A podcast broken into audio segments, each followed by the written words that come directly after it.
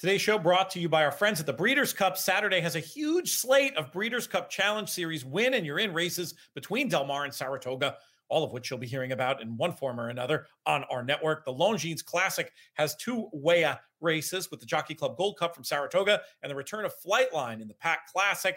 Also covered the Del Mar Handicap WEA for the Longines Turf and the Flower Bowl WEA action for the Maker's Mark Filly and Mare Turf.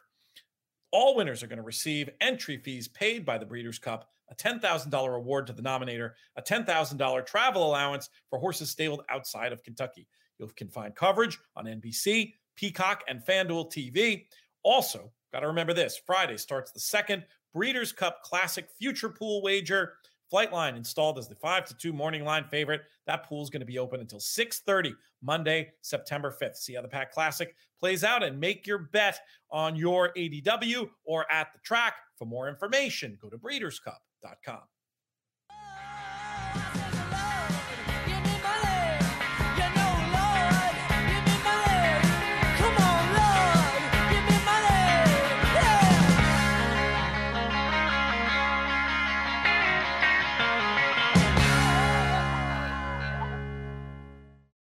Hello and welcome to the In the Money Players podcast. This is our show for Labor Day weekend, Labor Day Saturday. We're going to have other content as well for you later on on Labor Day weekend, including full coverage of Kentucky Downs. We've got another show where we're going to be talking all about Del Mar.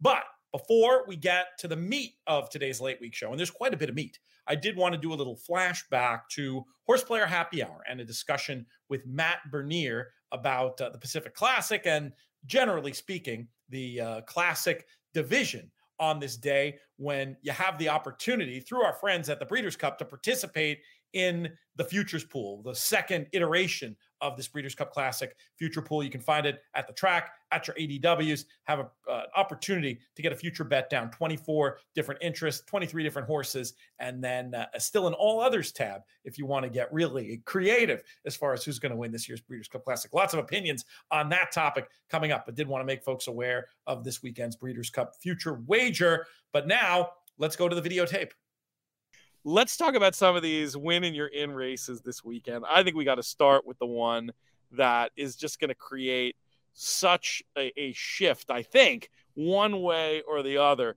in the Breeders' Cup Classic future betting market. And speaking of which, we have another Breeders' Cup future pool this weekend. I'll pull up all the details on that, but look for that at your ADW. You're going to want to see this uh, this race 8:50 Saturday night Eastern uh, before you commit to any kind of price. I think in this uh, in the second future pool that they're doing, first time ever they've done this pool future betting for the Breeders' Cup Classic. And of course, I mean, there's really one question when it comes to the Pacific Classic this year, Matt. Is Flightline going to continue to be able to do Flightline like things at a mile and a quarter? Or is he going to be vulnerable to one of the others? Well, I mean, if you just look at him for what he's done in his career and you've watched the way that he's finished his races, I mean, I don't think two turns is going to be a problem. I don't think a mile and a quarter is outside of his realm. I had said after that N1X race at Del Mar last September that he looked like he actually wanted to go longer, not shorter. Yep. Um, but then again, if we're just talking, if you if take names out, take all the sort of stories, the pomp and circumstance away, betting a horse at one to five, going two turns for the first time, never mind a mile and a quarter. I mean, just just in my bones, that's a bad bet. Now, I think he's going to win. I think he's, you know, an exceptional talent, but I, I couldn't sit here and say, you know, the problem is too. I was going to say, you know, if you want to single him in picks, I mean, he in, inherently is going to eh, destroy the value of any real pick, isn't he? Even if you get bombs in some of the other races. So I, I think you're either speculatively playing against him because there's really been nothing to suggest that he won't continue on. Um, and and that from a gambling standpoint, that's what it is. Otherwise, you're just going to sit back and see if he can do the job. I don't have an interest in trying to bet against him, um, but I do think he's taking on good horses. I mean, Country Grammar continues to get, I think, under underrated, sort of disrespected for what he's capable of on his best day. Um, you know, and, and my my old friend Royal Ship, who I've, you know, I joked about it, but it was true. Last year, uh, San Diego Day a year ago, I had Country Grammar and Royal Ship one and two in my Breeders' Cup Classic top 10. And a year later, they run one two in the San Diego and they look like the real, you know, alternatives to, to Flightline. I don't know that either of them will beat him, but I at least know Country Grammar will make him earn it. Put it that way. Royal Ship, your guess is as good as mine. What version we get? Yeah, he's a he's a tricky read. I'm I'm going to keep it simple, and I'm I'm going to single Flightline, and I'm just going to say I think he's a freak. I'm not going to take one to nine to win or whatever, but I, I'm going to look at him as a horizontal free square. And if I'm wrong, I'm wrong. I mean, I could just I can live with it. Like Country Grammar seems to me a horse that is meant to move forward and looks like one that the same scenario I think where things go wrong for Flightline makes a lot of sense as the one where things could go right for for Country Grammar. So that's that would be um, if, if you made me like make a win bet in the race but my main action i think is just going to be to single and move on. The recent workouts he looks as good as ever if not better which is hard to imagine.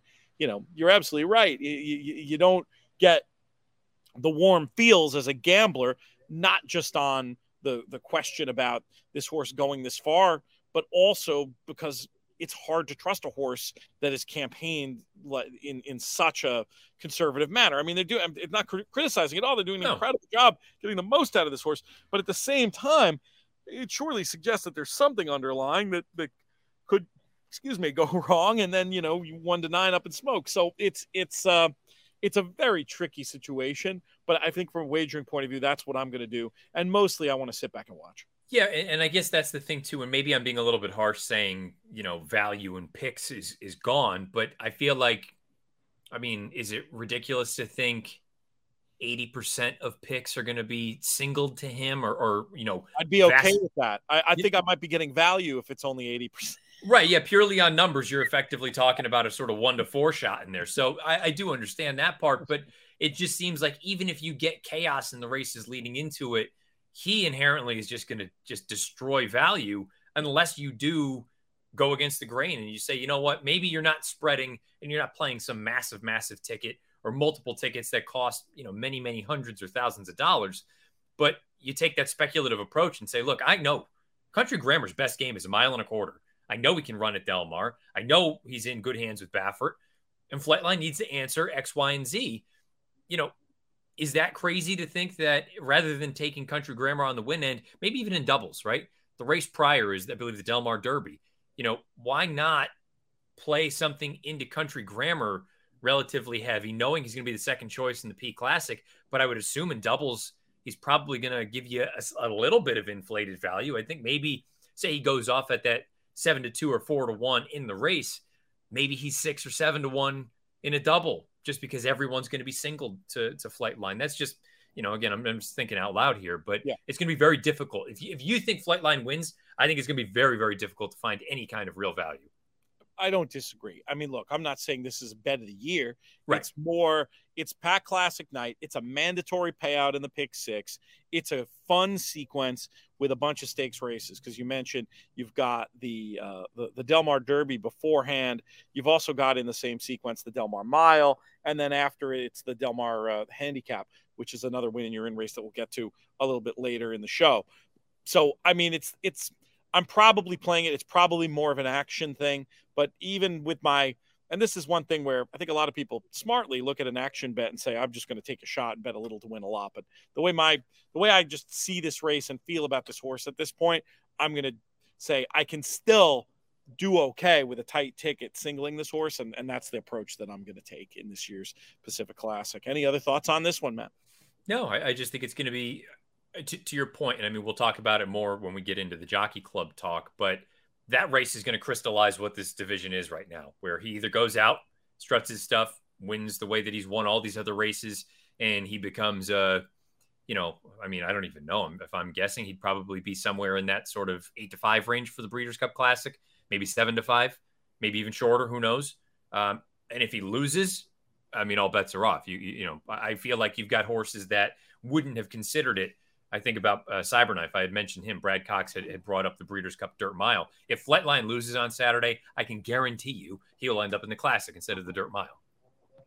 Because yeah. I can't imagine, and I say that because I can't imagine the connections of Flightline would go to the Classic at that point. I, it's just maybe I'm being a little bit overzealous there, but I, I think if he loses, I can't imagine they would go to that route. No, I think with as brilliant as he's been going shorter, yeah. unless it's some strange situation where they both freak and run huge figures and run. I mean, there are scenarios where I think he loses and doesn't go there, but I mean, I almost think he's like a win or run out kind of horse here. And if I'm right about that, then it's it's classic or it's you know something else um, shorter. Today's show brought to you in part by our friends from Gainesway. From top international bloodlines to rising stars on American soil, Gainesway's put together a stallion roster that is not only primed for future success, but currently making its mark on the track, led by Karakontie's rising star Spendarella, who was so impressive out at Del Mar the other week. Make sure to check out their entire roster for 2022 and see for yourself the power, passion, and performance of Gainesway. Check it out at gainesway.com. Next up of the show, very happy to bring back a popular guest. We did a really nice segment earlier in the summer, if I do say so myself, talking about baby racing generally at Saratoga. Today, we're going to drill down into the specifics and what a card to do that with four separate two year old races. We talked earlier in the meet about how we suspected this might happen with some of the, the more interesting and fuller field two year old races, maybe happening towards the end of the summer. That's exactly how it turned out. And to talk about it all with us. We have a man who you can hear on his own podcast, the Timeform US Pacecast. You can read his fantastic work in uh, on the Daily Racing Form. There's also presented on the NYRA website. Personally, I can't get enough of David Aragona. David, what's up, my man? Uh, things are going pretty well. Glad to come back on. And boy, there's a lot to talk about from the two year old standpoint on this Saturday card. Yeah, there's a lot. There's a lot going on, and it kicks off in the very first race. Where was your eye drawn in here, David? Well, I think you've got a couple horses that are going to take a lot of money in this turf event. Uh, one of those being the Todd Pletcher trained Irad Ortiz ridden Ari Gold, uh, who's drawn down towards the inside. Uh, this horse is by Medaglia d'Oro, who's obviously uh, a strong turf influence not a ton of turf on the dam side that uh, is half to a turf winner. It's a little more dirt in the second family, actually. Uh, but uh, they must have intentions to get this horse on the turf because this horse is working well enough on the dirt to almost make it a bit surprising that they're not giving him a chance on the dirt. He's been uh, outworking some of Todd Pletcher's decent dirt uh, unraced two year olds in the morning. Uh, so feels like this one is coming in with some ability. Uh, they they're confident in turf. They have not given it a turf workout over the Oklahoma course, which sometimes you see from Pletcher. So uh, that's all probably a good sign. And I think this one's going to take a lot of money. And I could say the same about General Jim towards the outside for Shug McGaughey. I think uh, the merits of this one are fairly fairly obvious. $850,000 yearling. Uh, ran well in the dirt debut. Uh, kind of uh, curious that maybe they're not giving this one another shot on the dirt as a son of Into Mischief, but there is turf on the dam side, and Shug obviously wants to get this horse right on the grass. So uh, I think that those two are going to take a lot of money. I'm interested at a bigger price than the number one read on drawn down towards the rail for Dale Romans. Kind of a curious situation. They're wheeling back in just one week since running last Saturday, but they entered for turf that day. The race got rained off. Uh, they kindly stayed in to keep it a five horse field. And I think the intention was probably always to get this horse in a turf race. Uh, there's turf from the dam. When I watched this horse run in both career starts, he's got this turfy action to him. And uh, he's working, he was working well into his debut. And I've just kind of tabbed this horse as one that I was waiting to see get on turf, and uh, he's finally getting his chance on Saturday. Very interesting. 12 to 1 you made read on on the morning line. I think you'll probably get all of that and I can I could definitely it, it's an unusual horse in a good way because I think some of the things that are unusual about read on will lead to the price tag. A few thoughts on Ari Gold as you were talking about the decision to run this one long on the turf. I had a flashback, and, I'm, and I don't mean to make an immediate comparison between Ari Gold and the horse I'm about to mention, but I just couldn't help but think of one many moons ago running on Labor Day weekend, highly touted uh, who I had just said to myself, well, if they're running this horse on turf, is he really that good? Is the hype about this big brown really what it should? And it turned out they were really just looking for distance for that runner because, of course, up here we don't do the two turns dirt. Now, obviously, they could wait, they could run longer at Churchill soon. But part of me just doesn't wonder if with Ari Gold, it's it's just a case of wanting that extra ground. And you mentioned the the nicely uh, thought of unraced maidens that Ari Gold's been working with. Also worked with Kaling, who was a, a decent maiden special weight winner, running a figure that I think if Ari Gold could replicate, would be a very likely winner of this race. That's a, a two year old angle I picked up years ago from uh, Duke and Paul Matisse, looking at who they were working closely with in company and trying to project. Well, if that one ran figure X, maybe the other one is capable of running of, is of running that uh, a similar figure as well. The other one I wanted to get your uh, thought on in this race was the number nine impeccability. The angle here being, uh, you know, having some uh, having some decent female side of pedigree, but also just the McPeek stats going long with two year olds, which are still pretty strong. I was looking to focus my attention around those two, and I'm certainly going to be uh, taking an extra look at your number one. What were your McPeek runner in here? Yeah, I think the most interesting thing about that horse is that Joel Rosario has been attracted to ride. Uh, he's not really uh, a jockey that McPeek goes to that often. As you said, there is turf pedigree on the dam side. I, I believe the dam on this one is a half brother or half sister, I should say, to uh, I think his name is Swift Warrior, a nice turf uh, stakes winner. Uh, there's turf definitely in that second generation. Dialed in, can kind of go either way. He's kind of one of those versatile sires that gets progeny to do anything. Uh, so that one's a little interesting. I don't really have any insight into the workouts on him. So uh, we'll see if he takes money. Let's move on to race number two, where we go seven furlongs on the dirt, as we do several times in the remainder of this card. David will bring you back in to uh, get an idea of who you think the most interesting two year olds are.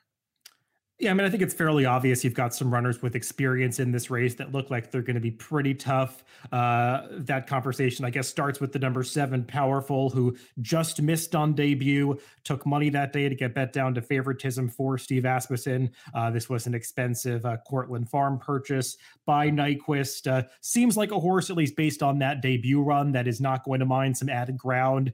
Kind of seemed on the far turn like he was just spinning his wheels a little bit, not really going anywhere, but he kind of responded responded to the pressure throughout the late and was hitting his best stride at the end. So I think the seven furlongs is going to be right up that horse's alley. The number one, Full Moon Madness, all, also ran well in that same race, finishing about two lengths behind Powerful in third. Uh, kind of unfortunate for this Michelle Nevin trainee that he drew the rail once again. That's kind of a difficult situation for a young horse. Uh, but uh, Michelle definitely is one that seems to do better with uh, her runners that have a little bit of experience. And this one's got an awesome pedigree by into mischief out of uh, that excellent dam by the moon that by the light family just produces some excellent uh, sprinter miler types on the dirt. Uh, so that's definitely one with potential as well. Um, preferred those two to the Todd Pletcher trainee upgrade, who could also take some money. Um, that one's coming out of a maiden race that seems decent, as the runner on Bourbon Bash came back to win impressively, but uh, was looking to see a little bit more uh, tactical speed from that one in his second start because he was a little bit sluggish in the early stages of his debut. And I personally was not seeing too many firsters that I pegged as live enough to take down those experienced runners in this race. One firster we should at least pause on here is the number two, Tapit's Conquest for our uh, friends. Uh, you know, obviously Tapit uh, standing uh, at uh, Gainesway, the sponsors of, of the segment, and Brad Cox obviously wins at a at a fantastic rate with firsters, but he does even better with horses second time out. And I wasn't wondering if this wasn't one that would benefit from the experience, but Tapit's Conquest certainly one I'm interested to take a look at it in the flesh. Was that your impression as well? Yeah, I feel the same way about Brad Cox. And he's one of those trainers that the, the perception, I think, of how he does with first time starters is a little out of step with the reality. I think people bet his first time starters like they do win first time out quite a bit, and the stats say otherwise. Um, really, he's kind of losing around 50% of value when you're betting his first time starters. The ROI for $2 is hover, hovering around $1. Uh, so uh, I just think this is one that could need a start based on the pedigree, the way he's been working. Just kind of gives me the sense that he's one that's going to benefit from experience and maybe a little more distance. Uh, the one firster in this race that I do want to mention because Bill Mott is debuting a few firsters across these maiden races on Saturday is the number six Parkway, who does have much more of a turf pedigree. But of all the firsters that Bill is debuting, this is the one that I like the workouts on the best. Not saying that he's ready to take down the experienced runners in this field. Just this horse seems like a really impressive physical uh, specimen and horse that has some ability. Maybe it's going to be on turf down the line, but he's the one I would take a look at that workout two back that you can find on XBTV was very impressive uh, on Parkway. I agree with you, but I think you and I both in these seven furlong races, especially over this Saratoga surface, really love the idea of experience, especially for a horse who's run near the par speed figure, which I think is about an 80 at this level.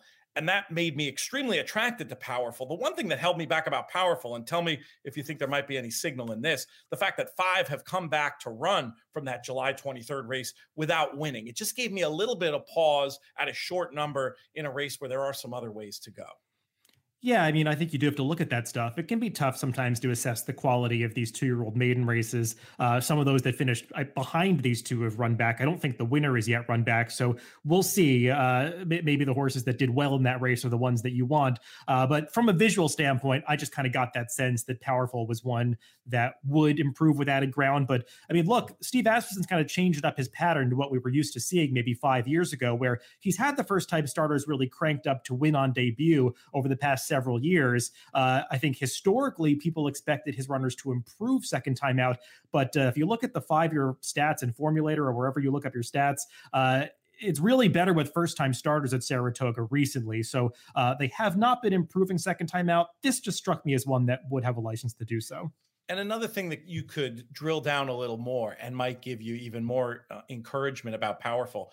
Yes, five have come back, five have not won but every single one improved their Beyer speed figure. Summon Your Courage going from a 67 the last day to an 80 next out. Mullingar going from a 44 to a 60. And then down the field, Balsa and Western Gent ran very low figures, but at least they both improved them next out. And then Bay Lounge went from a nine to a 66. So I'm going to decide that that was just a fleeting thought that I'm not going to worry about. And I think I'm, I'm I think I'm going to feel pretty good about getting stuck into powerful in this spot and then using a few others as as backups at the end of the day. Any other thoughts on race two, or shall we jump ahead, my friend?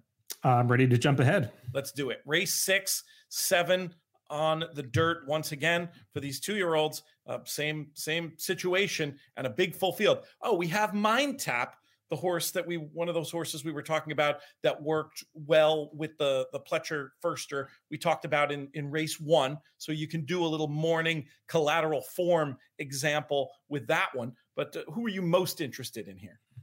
Yeah, the workouts are definitely worth watching with Mind Tap and Ari Gold because I know they work together at least three times, uh, maybe more than that. I only I watched three of them uh, dating back to early August, and it's kind of interesting. Ari Gold was out working Mind Tap both, I think, on August 6th and August 13th, pretty clear in that gate draw on August 13th. And uh, interesting that Ari Gold lands in the turf race because in their most recent work together on August 26th, it was the first time that Mind Tap kind of turned the tables and seemed to outwork Ari Gold. Uh, so maybe he's just one that's kind of been coming along a little bit more slowly, and Mind Tap uh, has kind of earned his way into the starting gate with that positive workout last week.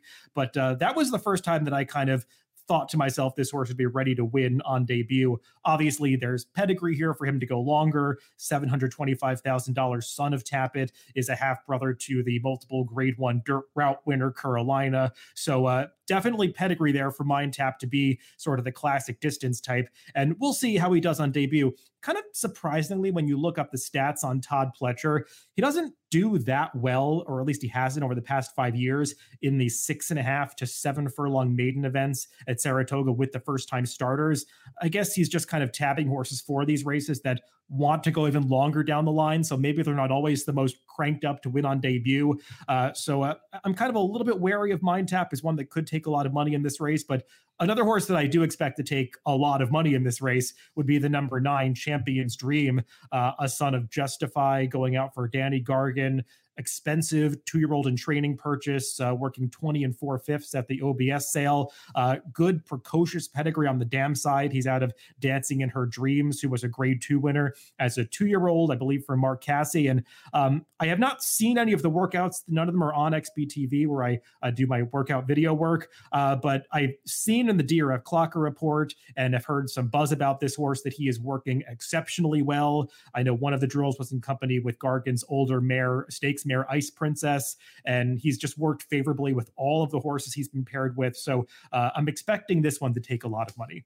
the justified babies feel like they're all running at least the ones that i've been paying attention to and i've heard similar hype on champions dream definitely looks like one to keep on side in this spot it is funny just going back to mind tap for a minute that it does feel like there was almost a, a change in plan after that gate drill on August 26th with those two in company. Prior to that, it felt like maybe Mind Tap would have been the one pointed to the to the turf race and Ari Gold the one pointed here. So it'll be interesting to see. It does feel like Pletcher makes a lot of the right calls when it comes to these things. I like the fact that Irad was on for the for the gate drill and shows up here, but I mean, your, your point is certainly correct about when you when you look into the specifics of the Pletcher numbers in these spots, maybe there's an opportunity to to find a little bit of value elsewhere, and maybe that value can come from Champion's Dream in this spot. Were there any others that caught your eye in here? Yeah, and I'll be interested to see how they bet this race. I think I made Champions Dream the favorite on the morning line. Horses that are working as well as that one, uh, the public at Saratoga is typically onto them, so I, I, think he's probably going to take a lot of money in this race because uh, a lot of the other first-time starters for the top barns, I think Bill Mott is two in here. There's another Pletcher. Uh, there's a Cherie DeVaux. I, I, don't think that the workout reports are going to quite be there on those horses. So uh, I, I, wanted to go in a different direction. And I actually made my top pick the number one, Heart and Soul, going out for George Weaver. Uh, Goldencents is just kind of an underrated, versatile, all around good sire. Uh, there's not a ton of pedigree on the dam side, but I did see one of this horse's workouts back in early August albeit working with a horse that uh, might not be one of the better two year olds out there. Surprise payoff, who I believe is running in another division of this race on Saturday. But I just liked what I saw from Heart and Soul, uh, a horse that was never asked for his best in that uh, minute and four fifths workout. Just looked like he was traveling really easily. Uh, seems like one that might have a little bit of ability, and going out for this barn is probably not going to attract that much attention. Yeah, going out for our pals at Black Type Thoroughbreds who've had so much success over the last few years, and we've talked about a couple of these maidens, uh, first time starters, especially breaking from the rail at seven furlongs clearly not a preference of yours, but do you think it's a case of the right one just can overcome it? Or do you feel like maybe you get compensated in price because the public also is a bit sour on the first start from the rail at seven? Yeah, I don't view it as a big negative. I feel like uh, it's just more of what it's like a bit of racetrack lore and not necessarily something that's always statistics based. I mean, we've seen a couple of nice priced two year olds debut from the rail and do very well. That Bill Mott trained socially selective earlier in the meet, uh, that Cherie DeVaux first time starter last week, whose name was escaping me now. Both of those were working well and escaped at big prices, potentially because they were on the rail. So sometimes uh, these are not horses that you want to avoid because if they break soundly, uh, the rail is not a bad place to be. It's a, it's a great point. If you've got speed, it could be an advantage uh, potentially. Uh, not that the rail's been wonderful at Saratoga, but it, it's it's certainly me. It's certainly not something that would make me toss out a horse reflexively. Let's talk about our fourth and final two-year-old race on this card, and this one um, an important one in particular if you're playing the pick six because it kicks it off. Race number eight, seven furlongs on the dirt once again, and a very interesting looking field and some interesting form lines come into play here. Where shall we go first? Yeah, I feel like we should probably start with the experienced runners. And I'll say of the three divisions of this seven furlong two year old maiden race on Saturday, this does feel like the strongest one. Uh, we've got uh, three horses coming out of that seven furlong race run earlier in the meet on Whitney Day that was won by the impressive Steve Asmussen trained Disarm. Actually, the second, third, and fifth place finishes from that affair uh, Croupi to the outside is one that I would imagine is going to attract a lot of attention for trainer Todd Pletcher. Uh, I know that uh, people were pretty impressed by the visual of his debut when he just looked like he had no idea what he was doing for the first half mile of that race, and then just kind of figured it out once he got a lot of encouragement from Luis Saez at the quarter pole and basically rocketed home and passed, I think, seven horses in the pa- the, the final quarter mile. So uh, definitely one that I think uh, you know turned a lot of heads that day. Is he going to run as well in his second start? What do you make of that kind of backwards way that he ran his first start? I'm not sure about that. I, I don't always love when these Todd Pletcher runners, uh, who are so well schooled in the mornings prior to they, their debuts, show such unprofessionalism in the afternoon. To me, that's a bad sign, even though this horse did run well that day. And Todd does not have good numbers with maiden second time starters at Saratoga, basically with any stats you look at. So if this one's a short price, I'm a little bit skeptical. The horse that I would want out of that August 6th race is actually Rocket Can, who finished uh, farthest back of the trio exiting there, um, even behind his stablemate Arthur's Ride. Um, Rocket Can, to me, just felt like he got a good educational run that day. Like Croupy, he was a little far back in the early going, but I thought Junior Alvarado just kind of let him settle there. It's not like he was under this strong drive and wasn't responding. Um, just kind of uh, looked like a horse that they've probably pegged for longer distances and maybe needed that first start. I had liked the way that he trained into that race. I really liked the way he's trained out of that race. And Bill Mott is a trainer who doesn't often win with first time starters sprinting on dirt uh, with the two year olds at Saratoga. He does better with some older runners, but he does have good stats across the board with two year old second time starting maidens. So I think Rocket Can is a, a candidate to take a step forward. But uh, even though the runners with experience look strong, there are some first time starters that are worth taking a look at too in this field definitely W Nell one that I was wanting to keep on side for sure. I agree with you. Uh, everything you said about Rocket Can looks like one that I think is going to improve and would be my my top pick in the race. But uh, and I respect for for Arthur's ride, the the stablemate who was in that same race. But of the firsters, W Nell's the one that I wanted to talk about. Good magic, off to a good start with firsters productive dam, six winners, including a two year old stakes winner, and the workouts, some of which have been in company with an older stakes runner, I thought looked pretty solid. But I always want your opinion about these workouts because you know you seem to have a real knack for it. What do you think of W Nell? Yeah, two of the workouts that I can see here were uh, in company with Tax, who's running in the Jockey Club Gold Cup later today. Uh, I think Tax is a good workhorse and is going a little better than this horse. Uh, but uh, I think just the fact that Gargan would pair him with that one in the morning is probably a vote of confidence for WNL. Uh, we'll see how he does. I mean, Danny Gargan is not a trainer that has particularly strong stats with first time starters in any situation. Uh, and I think in these dirt sprints on a big Saturday, at Saratoga, he's not one that you really think of as a, a candidate to win two out of the three, but he does seem to have some talented two year olds. So we'll see how that works out. Um, there are a couple for other first time starters that I'd want to talk about in here. Uh, the number eight, Juan Valdez, uh, $900,000 on of Medaglia d'Oro going out for West Point and Partners. Uh, this one appears to have a lot of talent to my eye.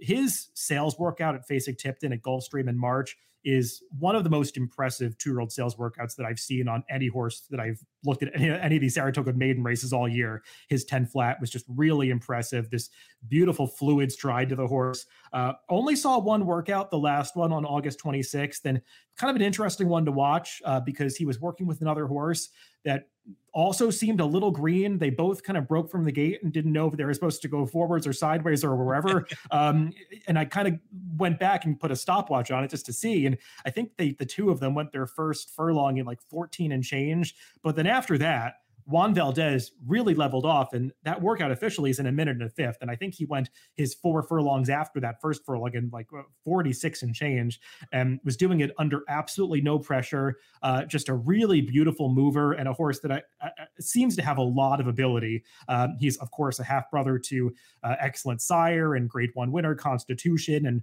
got Medaglia d'Oro on the top. So uh, bred to be a good horse just feels to me like one that might not be mentally prepared to win first time out. I'm not sure about that, but there's so much natural ability. I'm not going to be surprised when he gives a good account of himself. And the other first time starter that I think is interesting and is actually the one that I prefer from the Todd Pletcher barn is the number nine Fantasist, who's probably going to be a decent price because he's got Manny Franco on board and Croupi's got Irad Ortiz.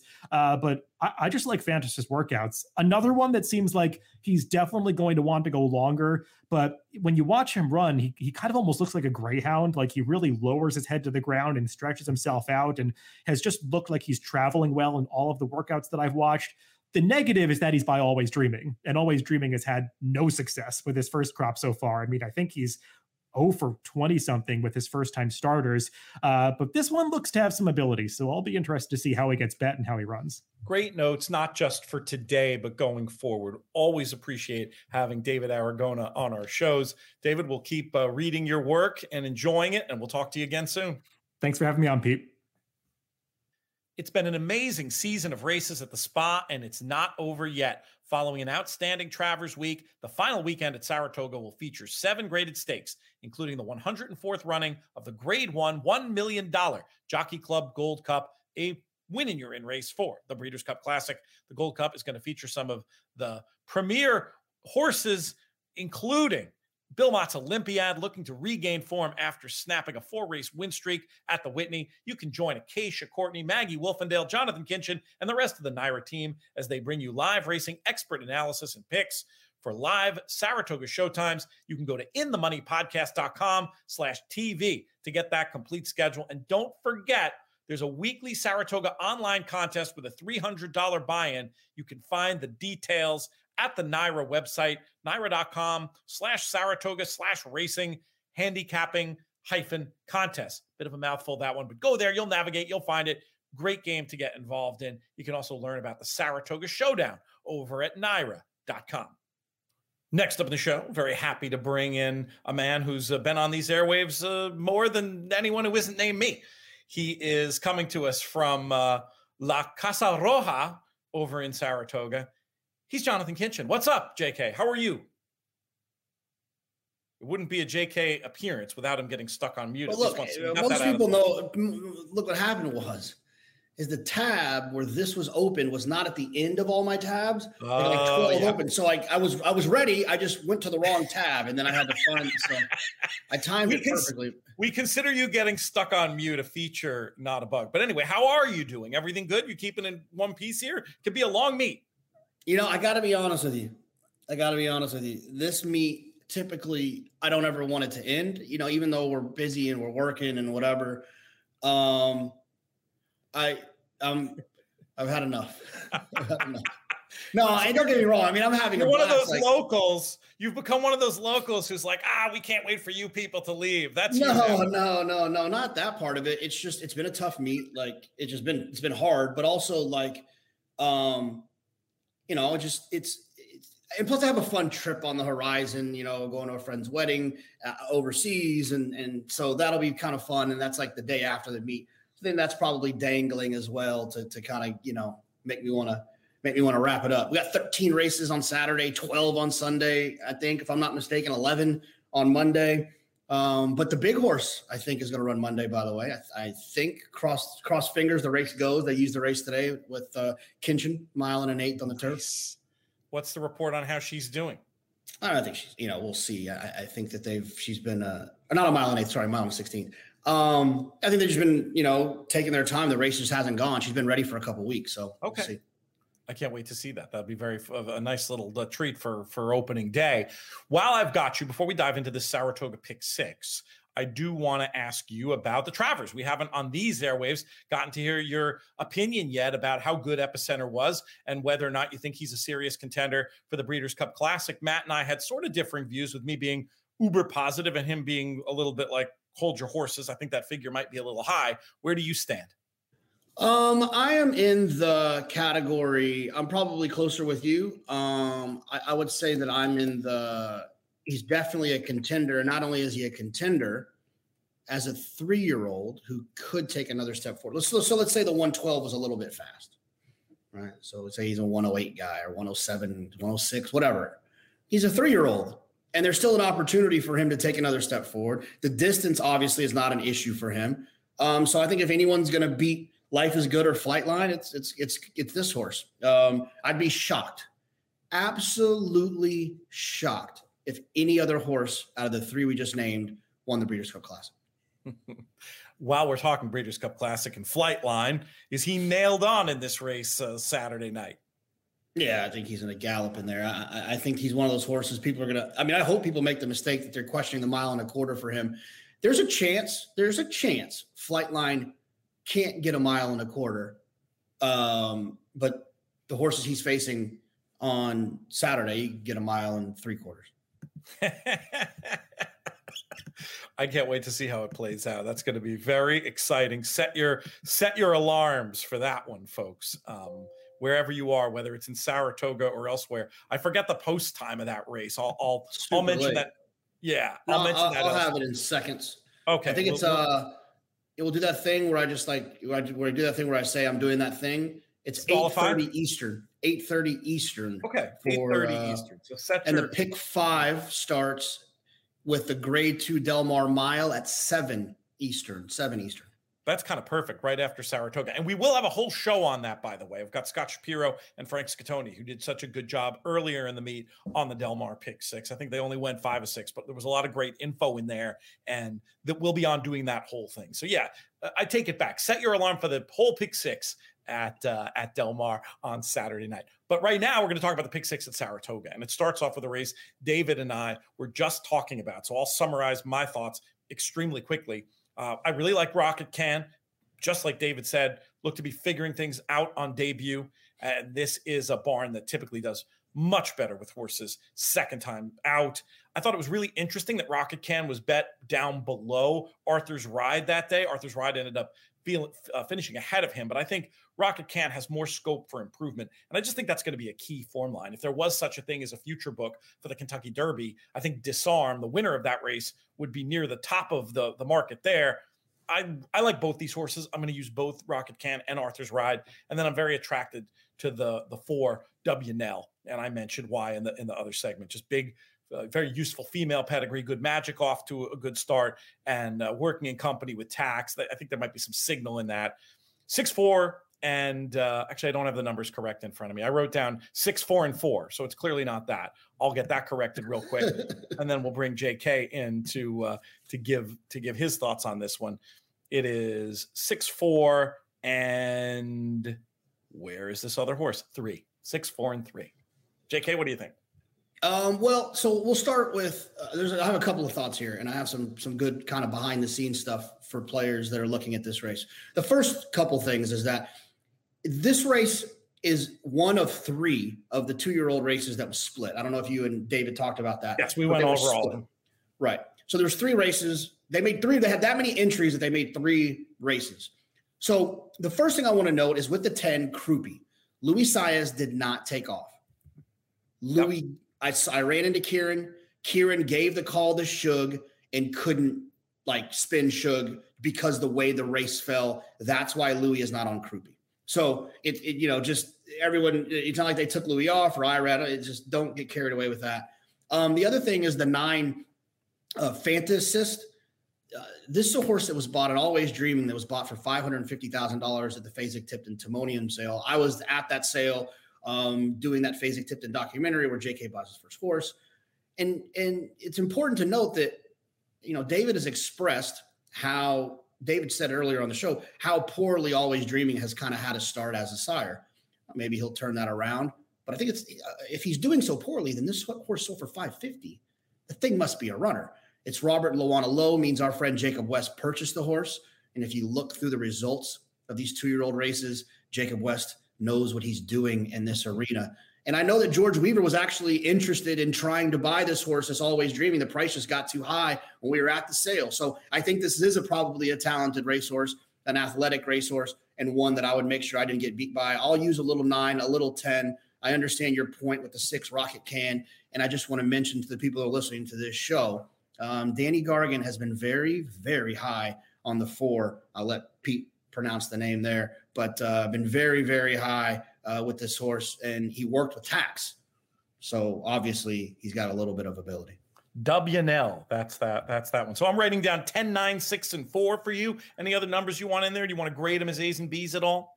Um, no, I mean, look, Croupi's got the experience. You want to you want to probably use him as an A type. Uh, the nine, I'm going to have to use as an A type. Uh, the six rocket can has that experience as well. I guess if I wanted to get a little bit more aggressive, this might be a type of horse I can move back to a B horse. The figure that he earned last time wasn't blazing fast, but he does have some experience. And then, you know, it's what's the point of putting your ear to the streets and listening to this info if you're not going to try to capitalize? I'll use uh, Danny Gargan's horse as an A as well. All right, let's move on to race number nine. We've got an allowance optional claimer going a mile and a 16th on the turf. JK, we'll keep it with you. We'll let you lead off with this one. Yeah, this is a spot where I clicked the wrong past performances. You know, analyze it's a horse I've always kind of just like, well, I've loved him since I stopped having to hate him.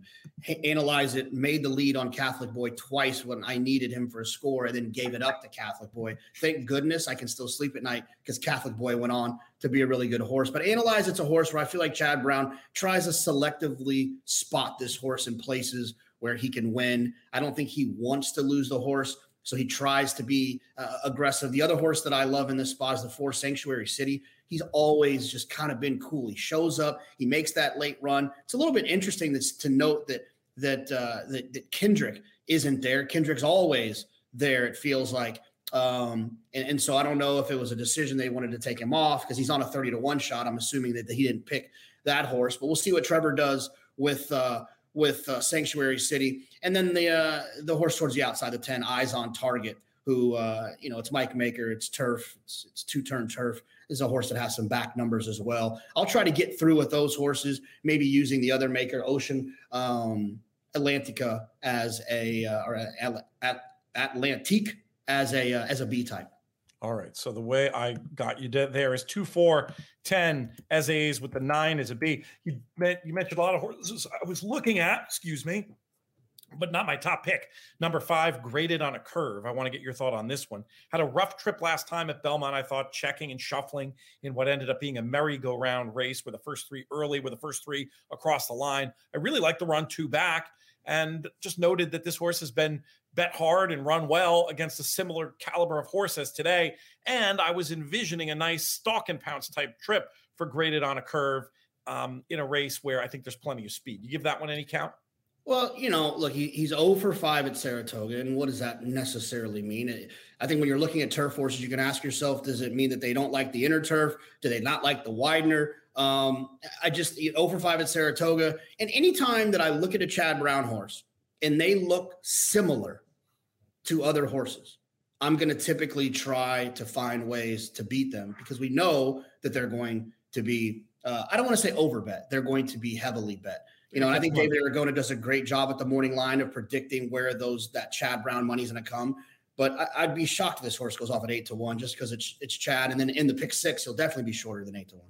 Yeah, that's fair. Fair concerns. I've got it uh, five four uh, on the top line with Sanctuary City. I, I agree. Just very mm-hmm. consistent from a figure point of view, and could be the best closer. And I like the form of that last race with Soldier Rising come back to run third in the Grade One last weekend. So for me, probably five four on the A line, and I might mess around with the other three. J.K. mentioned two, nine, and ten as B's. Actually, I'll write that down in the official notes that we send out to our In the Money Plus subscribers. And with that, we will proceed to race number 10. And we've got graded stakes action, win and you're in action. We're going to go back to an old day on the show, JK. How few words can you do this race in? You know, I was gonna do it in three, but there's a couple of thoughts I want to say, so okay. it'll be fast though. I was just setting I mean, you up to say Warlike Goddess and go to go to yeah, race. She Warlike Goddess is gonna win this race, but I will say Capital Structures is a little bit interesting if you're looking for an alternative because that race was so slow last time. Capital Structure had no reason to win that race and still won going away. Maybe Capital Structure is just getting really good. I also want to say this idea with Warlike Goddess running in the Breeders' Cup turf at a mile and a half. I understand it, right? She likes distance. But one thing you'll notice in Warlike Goddess's races, it just feels like Joel's always in trouble because she's loaded and she wants to go and they're going slow and he's trying to cover her up and he's trying to wait to the last possible minute. Well, what's wrong with the mile and three sixteenths of the filly and mare uh, turf at Keeneland, where they're going to run away from her a little bit so she doesn't have to be you know, aggressively wrangled. He can just kind of let her do her thing, be comfortable, and then kick for home. We'll see what they decide to do, but I don't think they have to run her in the Breeders' Cup mile. Or, uh, excuse me, the Breeders' Cup turf. Four, that's an interesting point, and we'll see what they decide to do. Obviously, one of the stories we're going to be uh, following with great interest. So you'll have 80% of your play through the four and, and, and some backups through the one, or is it more like a 95 5? How would you describe it? 95 5. You know, just a little, you know, she would capital structure would never be more than a C horse for me. Um, yeah, I guess if your other opinions and the ticket structure isn't going to crush you too much by using as a B, I just hate when you 2B situations and you next thing you know, you spent three hundred dollar on two B tickets with this horse that capital structure. Uh, you might be better off just kind of creating a whole nother ticket with capital structure. You yep, know, take some, all your best some, opinions elsewhere. Right. Like yeah. Single a horse like Sanctuary City with capital structure or or single that favorite baby that you like in the first leg of the pick six. If you miss there, come back with the pick five using uh, capital structure in the pick five as a kind of a saver insurance type. So lots of different ways you can do it. Let's talk about race number 11. It's the Grade 1 Jockey Club Gold Cup winning. You're in action for the Breeders' Cup Classic. And I think the first question you have to answer in here is what do you do with Olympiad? I'm inclined to give him a bit of a pass for the last race. It was an unusual track with the track taking all that water in a short period of time when it was not sealed. And I just think he got his doors blown off, frankly, by Life is Good. And I think this situation could work out a lot better for him and be more like the races where he had a lot of success, where he's able to be close and keep up and gallop along and finish. So I'm going to give him a pass for the last day and see what happens there. I don't want to get beat by American Revolution, though. Olympiad beat him rather easily earlier in the year, but there's a chance I'm just wrong and Olympiad's going the wrong way. And American Revolution is a grade one winner who's been working well, and I just don't want to discount him too much. I was going to try to get through 2 5. What do you think, JK? Yeah, I mean, I'm going to forgive Olympiad for his last race, but I'm not going to forgive him in the category of does he want to get a mile and a quarter? I mean, look, his pedigree is Speightstown. Um, and and not that he can't get a mile and a quarter, but it doesn't scream I want to go a mile and a quarter against some of these horses whose pedigrees do scream I want to go a mile and a quarter. Um, you know, I don't want to get beat in the pick five or the pick six. If Gargan wins, Sanctuary City wins, you know what I mean? I hit Warlike Goddess and then I try to get cute like the internet and let Olympiad beat me, right? because Olympiad's likely going to be favored, I can use him as an A horse use other horses as A horses. And I am expressing my opinion by not pressing a horse that's going to be so short. I'm saving with him in that A line. So I'll use him as an A, although I'm against him, because I know that the world likes to think that if you're against a horse, you're supposed to be the toughest guy in the world and throw the horse, and then you're tough and you're now you're you're EV. I'm not doing that. I'm not getting beat by this horse if I hit these other two uh, legs. American Revolution will be an A horse for me. First Captain will be an A horse for me. You know, he he wants this distance, right? He wants to go the further they'll write races. First Captain will show up in all of them. Dynamic One, it's Todd Pletcher. Todd gets these dirt horses to improve later in their careers. I'm not going to be beat by him. And then keep me in mind, I has I think has another opportunity to take a step forward. He had some triple digit Beyers when he was before uh, or triple digit type figures prior to uh, switching to Todd. And I think he's only going to continue to get better in Todd's barn. So I'm going to spread in this race. I don't have a strong opinion in here. My strong opinion lies, uh, I think, you know, in, in other spots in here. Uh, I'm going to just try to stay alive in this race. Did you get a story about Saez ending up on first captain instead of American Revolution? I did not. I would guess it a I would just guess it's a it's it's either a choice or a shug thing, you know, where like they just didn't want to take off or they gave the call, or maybe American Revolution wasn't going to go here. So they gave the call to first captain. And then now American Revolution decided to run in here. It's probably one of those deals, but I don't know for sure. Yeah, that was that's what I was guessing. I didn't have any signal in it, but since you had you knew something about the merry-go-round jockey musical chairs earlier, I figured I'd ask. But I'm I'm writing you down two, five, six, seven, eight, just use them equally. Is that is that about right, or would you want to grade? Yeah, yeah, yeah. Just because I'm just not like I said, I'm not I'm not gonna have I'm not gonna hit those first two legs, and then and then you know die on my sword of of trying to beat Olympiad. He's got the fastest speed figures. I just think he's going to be a little shorter than he needs to be. It's number 12 is a claiming event for three and up, going one mile on the dirt. My mind, my brain went right to the 10 midnight worker. First start on dirt as a gelding, running in a claiming race for the first time, second off a layoff, and might end up being alone on the lead in a race where there doesn't appear to be a ton of speed. And then I respect the four notable exception as well, dropping in class for shrewd connections, fits well on figures and form. Nothing clever for me. 10 and four. How did you see it? Yeah, I mean, I'm, not crazy about the 10. Um, you know, if you start at the bottom of the past performances, maiden special weight, first out winner, then goes in a stake, hits the board.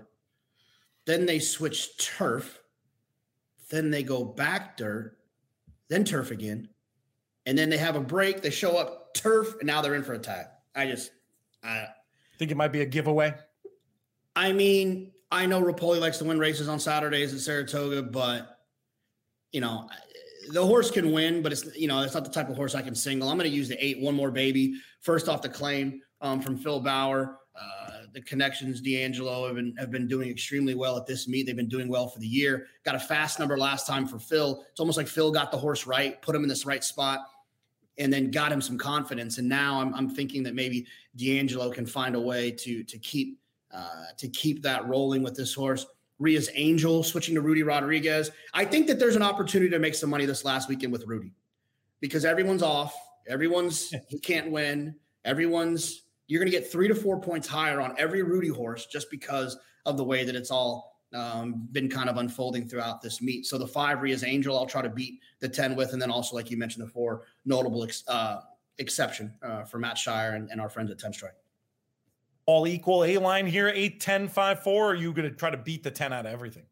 Uh, yeah, no, four, five, um, eight, 10. The 10 is one of those horses again. I'm going to try to beat him but here's what I'm saying: if if I hit Gargan in the first leg and I hit Sanctuary City and Olympiad wins, or not even Olympiad, let's say that Keep Me in Mind wins. I want to be the guy who didn't hit the pick five with all these great opinions because I tried to beat Midnight Worker. I'll use him as an A, and I think that that's an equitable uh, way for me to express my opinion. I'm using him equally to horses that are bigger prices. I agree. Paul Matties had a great post about this that I somehow missed first time around. That we should really turn into a blog post about his way of looking at what EV really means in a pick five pool uh, or pick six pool. Very, very, uh, you know, surprise, surprise. Paul Matties comes up with something clever. Paul Matties, who single handedly saved my Travers Day by turning me around on on a couple of horses, most notably Gufo. Um, love that guy. Anyway, let's move to the nightcap. Saratoga's 13th race, maiden claimer for New York bred, three and up. Fillies and Mares going five and a half on the turf. JK, how are we going to get paid? I'm going to single. Uh, I'm going to single the 11 quick power nap. Uh, everything I like to see in these types of situations. You have a horse drawn outside, has the best pace figures, has the best speed figures, has the best rider, and is dropping from maiden special weight to maiden claiming. Ice cold in the end right there with quick power nap. I think he'll be tough to beat as long as Joel doesn't do one of those tricky Joels. He's got to be forward, hold his position. You know, um, the drop I think will will prove to be uh, to be a huge thing. Won't have to work as hard early to stay close, and we'll be able to be in the clear. Won't get stopped, and should be able to grind these horses down. Have you had a few quick power naps this meet? I don't, man, I don't take naps. I wake up and feel awful when I take naps. um, I've taken naps on Mondays and Tuesdays, if you know what I mean. Like those days can be, you know, when you're trying to recover, like you're just laying around all day, you fall asleep for 12 minutes. But I don't take, I don't take naps on, I don't take naps on race days. I'm with you on quick power nap. You made the case. It just just looks like the fastest horse dropping in powerhouse connections and should get a great trip. I will give a little shout as a backup for me for the nine Eli Dancer. Improved a lot in the first start on turf. That's one of the angles I'm always droning on about on here. And I thought moved a little uh, early into that fast pace, just going down late. Uh, maybe with a more even run through can improve, but most of it's going to be going through quick power nap for me. And that's all the time we have. Jk, appreciate having you on, and we'll uh, we got we got to talk about your travel schedule and see what we can uh, what we can do about getting you on in September. Sounds like you're going to be a busy boy it's it's it's going to be a, a, hectic couple of weeks, but it'll be fun, and uh, and uh, I'll have my laptop. I think. Okay, so we, we we'll have the production meeting outside the show, but you won't be a ghost. You will you'll be you'll be able to pop on for a thing or two. It sounds like. I'll try my hardest. we will be talking soon. Cheers, my friend if you're a fan of what we do over here at In the Money Media, there's lots of ways you can help. Some of them don't cost a thing. Talk all the time at the end of the show about how it helps when you rate, review, and subscribe wherever you get your podcasts or over on our YouTube channel. That's still the case. There's also our free newsletter in the moneypodcast.com slash email where you'll get some unique content and also just links to all the shows and reminders of everything going on on the network. Very important one to follow. And then if you do want to help us out a little bit more, you can spend a little money. You can support our sponsors, betting our partner tracks and all that, and checking out the other folks that uh, do business with us. Or you can sign up for our plus service where you'll get extra content as well as little digests of all the picks from the shows. JK extra analysis on Saturdays. Lots of other fun stuff going to be having special daily plus only content as well for Kentucky Downs, as well as free shows for every day of Kentucky Downs. Anyway, if you want to learn more about Plus, check out inthemoneypodcast.com slash plus. Up next in the show, very happy to bring in the man we turn to when it comes to all things Woodbine. Going to be hearing a lot about Woodbine on the network. Their big week, their other big week next week with the Woodbine Mile, looking to make my triumphant return to Toronto after several years. Cannot wait. Uh, we don't have um, any uh, grade one winning your in action this weekend, but we do have some stakes action, and that's where we'll start with our friend Drew Coatney. Drew, how are things? I'm doing good. I'm doing good. Um, we're we're going to finally execute the brisket this weekend. So for those who want to follow along, Drew Coatney um, is the handle on Twitter. We'll be posting out pictures for a. I think it's going to be a two day smoke. We're going to put it on tonight. Use some charcoal and a snake type of method to keep it going in the night. Wake up at three in the morning and then uh, restock and uh, do the cooler method as well. If you've never heard of the cooler method, and we'll we'll, we'll have all sorts of great uh, racing and uh, brisket uh, cooking going on on the Twitter Fantastic. feeds. You're making me you're making me hungry. And yeah, the cooler is just another way of crutching it. And you don't, if you're going as low and slow as you are, you don't even need to Yeah. crutch it in the oven. It'll just maintain its heat if you wrap it and put it in a cooler. I haven't done brisket all summer because we haven't had an oven. It's just one of those things. This is a measure of how insane it is in Saratoga. Got up here two months ago and the stove is working, but the oven isn't. And I just haven't had any time to deal with it or fix it. So we've had no oven all summer. And With the for me, I'm a big relier on. I don't. The two day is too ambitious for me. I like a good overnight cook, but I really do like to finish it with a crutch in the oven at you know 200 or whatever. And without that tool, without that crutch, as it were, I just don't trust myself to to do it all on the heat and not ruin a beautiful piece of meat. So no brisket for me that I've made. Uh, we did some ribs though, and that was good. And we're looking forward to some really nice cooking here. It is just so beautiful in Saratoga this weekend. Now I say that, and the rain will probably come in, and it is forecast to come in Sunday, Monday. But hoping for beautiful things, and then hoping for more beautiful things in Toronto next weekend for the mile. Let me know if you're coming uh, by, if you're a regular listener. It'd be fun to meet up. I know we got a lot of people up in Toronto, and I plan on being around the track plenty. So hopefully we'll get a chance to, to meet some more listeners. That's always a fun thing. Let's start off our analysis of this Woodbine Saturday card with race number four, because we've got, as I alluded to earlier, stakes action in the form of the Vice Regent Stakes going five on the inner turf with an old favorite in here, Drew, in uh, in Silent Poet. But it's not no layup. You do have a horse like Rock Crest who might be well suited by this inner turf configuration. Where are you going to go in here? Yeah, I think this is Silent Poet's race to lose, and I'm that's my top choice here. I think this this old hard knocker is yet to really go five furlongs, which I found surprising. But I think the dependability and ability to break well and on top and stalk a lot of the speeds in here, keep a length off, and make that that ground saving and late move will be the winning factor. So fair value to me feels like even money or maybe even a smidge below. And at eight to five, I, I'm not too mad about that price. I will use for a, a long shot backup. I think Forrester's Fortune at six to one is going to be higher than that. Last year won well over this surface and has yet to get a similar setup than that on that day. So today looks to be uh, speed and, and and could clunk up into the frame with some of those other speeds going way too fast. And again, this one's going to be sitting back off the pace and will clunk right up. I think second or third place may be a victory, but I'm not holding my breath there. We'll use that one as a C. So A of the three and two as a C in this uh, stakes event to kick things off. All right. I like the sound of that. Let's move to another five furlong race on the inner turf. This one, though, for two year olds, goes as race number six, and it is the the kickoff of the late pick four, and there's interconnecting uh, rolling doubles and and pick threes as well for these filly two year olds. You looking at one with experience here, or is your eye drawn to a first time starter? I'm on the number eight film at three to one. Uh, Last out uh, race that this one was in has produced some decent winners, and uh, all those figures are coming back fairly strong. So I'm ignoring that figure that was quote unquote earned last out as as the jockey threw in the towel to lose the battle to win the war. And I think with a little improvement off the debut um, that we already saw, third off the layoff should be perfect, and the cutback helps as well. So the number eight film for me, and then I'll use it as a backup acquired taste at eight to one. One of the three Casse runners in here uh, Pete, I would love to be a part of the Casse conversation in in the paddock of what are the jockey instructions. Would really love to see it, but um, I, am hoping that this one is the speed here. Some recent bullet gate drill shows that this one may be just sending uh, loose for for the Casse and uh, Gabe Grossberg uh, connections here. So I'm on the eight and the two in this event here. Eight and two, using them equally, or one, of, or is the two more of a backup? Backup on the two.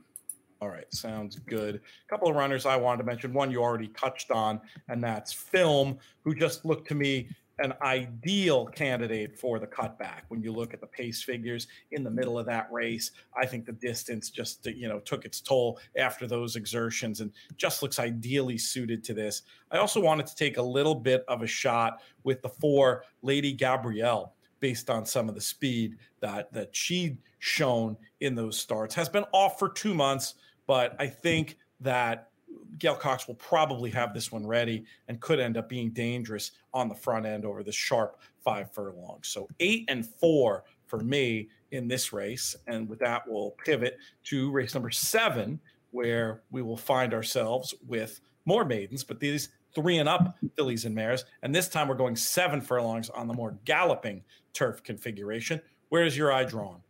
Yeah, I love the number five quality c- collection here. I tried to make my own morning lines on this one uh, before seeing them, and I had this runner like three to one ish, and I think was finishing really well down the lane. We've talked about it all the time on these airwaves. That inner turf is not extremely suited for the galloping closer style, as it were, because of those tight turns. And on that day, on the debut, uh, back on June 18th, uh, just a little bit too far behind the pace. And so stretching out to the seven furlongs and a little bit added time to train on uh, in Josie Carroll's hands, I trust with this one. And the morning line, as a spoiler, is 10 to 1. So if we can see anything of that for the number five quality collection, holy smokes, that's going to be great. Uh, the other man who's smoking all weekend. I like that. yeah, that's the other thing is I start coughing like a smoker after uh, sm- smoking meats all weekend. But we'll talk about that later. The the other one I will use as a backup as well is the number three Curlin Candy at nine to two gets the cutback and has plenty of speed and experience. Uh, it continues to show signs of improvement and, and gets the pickup of Emma-Jayne with the blinkers going on absolute loose leader candidate here to get the job done. So we'll be using that one as well. And and I will be fading flywheel effect at two to one. I mean, it's just the narrative of like, why is Chad Brown and Klaravich shipping north? Can't be the top of the stock because you got Kentucky Downs going on right now. That's a big check they could pick up. Uh, and and you've got Saratoga. So really curious why he's sending flywheel effect, the number six, to Woodbine. He uh, already sent one runner, uh, didn't do as great as hoped. And I think it's going to be just tremendously over bet. People are going to see Hernandez, they're going to see Brown, and then they're going to bet the crap out of it. So I'm fading flywheel effect, both on a value and of a handicapping principle standpoint. So the five and the three for me, five is an A, three is a B. I'm with you on the five quality collection. I wonder if we'll see that price that uh, was suggested um, by the morning line on this one. That was also a very nice form race with the top two uh, coming back to win. And I just think you hit on the key point. One looks like it may be a textbook case. I could see this as an example in a handicapping book or article at some point of one that just seems more suited to the the outer turf at Woodbine than the inner turf. We'll see how it all plays out. Let's move to race number eight on the all weather optional claimers, fillies and mares. We're going a mile and 16th here. Drew, who do you like? Easy cold single number one rail horse. She makes a point, and I'm making a point that this one's going to draw the rail. Uh, just go at lone speed, overall best figure. So how about that for a, a cheesy pun in my? Uh, I my, liked uh, it. No, we've got we've got we're making all kinds of uh, we're making all kinds of points. Time form has the five being able to hang with the one, but you you don't okay. see it that way. I, I, I don't I, I don't and I think with some of these runners too, I, I just think there's only one way for she makes a point to go, and that's forward. And if if anything happens with the five, that's that's great for us. And I'm just going to side with the fact that this this horse has the best overall figures and and is just going to carry on with it. So the one she makes a point for me at this point. I was take you can't stop with the point puns. I was going to take Gal Wonder as an alternative because I thought Gal Wonder, if the time form idea is right, that uh, Biz, what is it, Busy Maline or Busy Maline? I'm probably butchering that name, but the five runner, let me look at this closer. Busy Maline, I'm going with it. Could just keep she makes a point honest. I think Gal Wonder can sit in behind. Just one of these horses that has, for me, the right combination of speed and stamina. Stay in touch, stay right off the leaders, move on the turn, have enough finish. And this horse has, you know, good synth form from overseas. That was a, a fairly decent looking handicap, I think, that she was second in at Newcastle. So I'm I'm interested in Gal Wonder to get the job done, and we may have our head to head right here. What do you think? Yeah, I like it. I like it. And, and the other thing with uh, Busy Maline, yeah, may, may be able to go uh, with uh, she makes a point, but I I just don't see it in the figures that um, this one's going to be a present enough to change the pace dynamic one one thing I try and look at is is it going to impede the runner that I like? So in other words, is Busy Maline going to be pushing the whole way? And I just I just don't see it. Could it happen? Absolutely, but I think I think the instructions are going to be take back, sit off the hip, and try and make the run late. And I'm trusting that she makes a point. Is just going to be able to out finish at the end. All right, we'll see how it plays out on track. We go now to the last race at Woodbine on Saturday, race number nine quarter claimers, three and up, going seven furlongs on the turf. And these late exotics, these late horizontal exotics, Drew, how are we getting paid? Yeah, I'm on the uh, a couple horses, a little spready here across three. We're going to go with the number six analyzer at seven to two. I think showed some really nice speed last out and gets a jockey upgrade today with the trainer switch. Couple strong workouts since that trainer switch, and wouldn't mind to see this one just go gate to wire uh, as well. The other ones we're going to be on is the number four, Create Again, five to one. I, I showed can run over the turf course and gets the third start off the li- uh, layoff. The wider course may favor the stalker who will be pressing that pace from one to two lengths off. And I think that's really where you want your runners to be in this race here is not too far back. There looks to be some serious closers. And speaking of uh, another old favorite of the podcast here, the number nine Lapachka at six to one another presser type who could be in the thick of things. Um, last out, horrendous ground loss um, over the distance with the surface. So with a little bit better race luck, not out of the out of the frame. So the six, the four, and the nine, and I will use more as a emotional hedge with the number eight Mambo in the force at twenty to one. I think Jeff Pratt's been quoted in saying this. I just can't not bet some of these longer shot horses that I've been chasing because the day I leave them off the ticket, they're going to come through. So um, I'm just playing that this one can get back to the older form, needs a bit of a setup um, for everything to go right, but you'll get paid if that happens. So uh, the A line, six, four, nine, and a backup with the eight in this. All right, I like the sound of it. There's another podcast old favorite. I'm surprised you didn't mention who I'm going to use as a backup. I'm with you at the top of the ticket. I wasn't sure. I don't think we saw the race exactly the same. I'm not sure if analyzers going to be able to make the lead off the claim, but I do think we'll be in positive position. Tough old horse. First off the claim for McKnight, a game that he obviously plays very well. I think that analyzer looks like potentially the right horse in the spot. But the old favorite that I wanted to throw in there for for just a mention at least is number one time skip. Probably more for underneath, but at 12 to 1, I could see keying this horse underneath. He is not exactly a winning kind as the 43 starts, four wins, seven seconds, and 12 thirds suggest. But I just, this is a horse I've, I've kind of always liked. And I I don't know. The last race to me just wasn't just wasn't that bad, and I think getting back onto the turf against lesser, the last turf race was against much much better. I think time skip can hit the frame at the price, and I'll use for a penny on top as well. What do you think of time skip in here? Any shot? Yeah, I'm looking. The more I look at it, blinkers go back on, and maybe that wakes this one up. We are also getting a jockey change um, back over to Stein and uh, he's a, he's been riding pretty well lately. So that may also make sure that this runner that doesn't get too far behind early and leave too much to do late. All right, you and I have to have an uh, an an off air production meeting where we talk about all the fun stuff we're going to do next week for Toronto. I'm really excited, really excited, as I've said many times, to be heading back up there. But we, we don't need to we don't need to bore the people with that. Um, we will talk about that. I, I, say that out loud though, just so we remember to do it early in the week. Um, and hopefully we can catch up with Jim Lawson early in the week as well. Be, be a lot of fun. And yeah, so we'll be seeing plenty from you next week, and we'll be talking soon. Drew, thank you. Yeah. Yeah, no problem. And the helicopter will land right here if you need a spot. If we're going up to Toronto, we're close to the border as it is, only a couple hours away. So I'll be waiting, bag packed. Seriously, you should come. We'll talk about it off air. Let's talk soon, man. Cheers. Fixed odds betting powered by BetMakers is back and in effect at Monmouth Park, and the early returns are fantastic. 70% of winners paying more on fixed odds than they are on the tote. Fixed odds wagering is now available throughout the state. This is an exciting new way to bet that really puts the power to get value in your hands because the odds you bet are the odds you get. You're going to be hearing a lot more about fixed odds betting opportunities across the In the Money Media Network. Now it's time to bring in our usual panel to talk about Monmouth Park Saturday racing from the bet makers. We will first introduce Dallas Baker. Dallas, how are things? Peter, going good. Thank you for having us again and uh, in that lower portion of the screen, rocking that Astros hat. We got to get the full on jersey. We, we had audio only the other day, and he had a, a resplendent Astros jersey. We'll have to we'll, we'll, bring that back at some stage. Of course, from inthemoneypodcast.com. Nick Tammaro, Nick, what's up?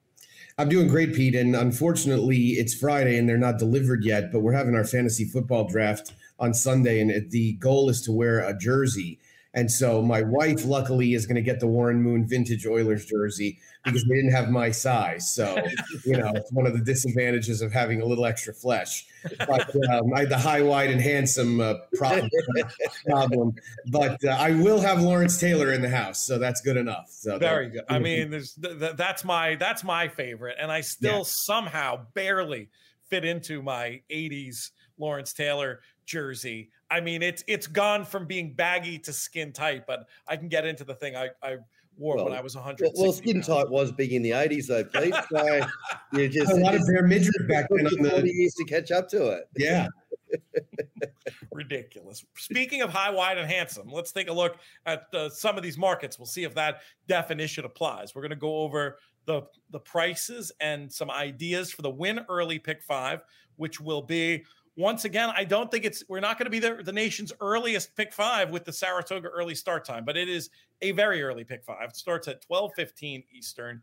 Great way to uh, get stuck in, whether you're attending the races at Monmouth or betting simulcast. And if you're looking at Saratoga, I keep saying this, but I really believe it. With as much time as there is between races at Saratoga, you've got to be looking at some some other stuff. And you know, are the partner tracks of Monmouth at the top of the list? Are places I think you should be looking. We kick things off at 12:15 with race number 1 for 2-year-old maidens going 1 mile on the turf. We'll start with you Dallas. How are you going to price this one up? We've got a morning line favorite at 5 to 2 in networking. Are you similar?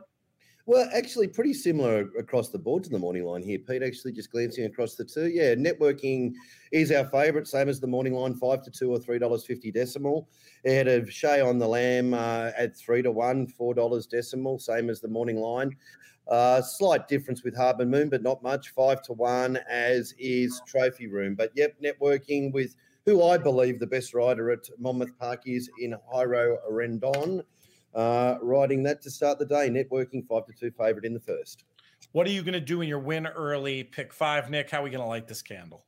Yeah, you know, there's not a lot of turf pedigree to go on amongst the horses that haven't been on the lawn yet. And so you're kind of wanting to just take networking, hoping that he's figuring it out start by start. He's a, a sibling of Force the Pass, who won the Belmont Derby years ago, and he got a little bit better as time went by. He also showed quite a bit more in his first two starts than this son of Speightstown has. Shay on the Lamb is going to get some support simply because of the uh, the high percentage connections, and I think Brad Thomas put a little bit of extra extra oomph into that line and putting him down to three to one because he really didn't do any running on, in debut.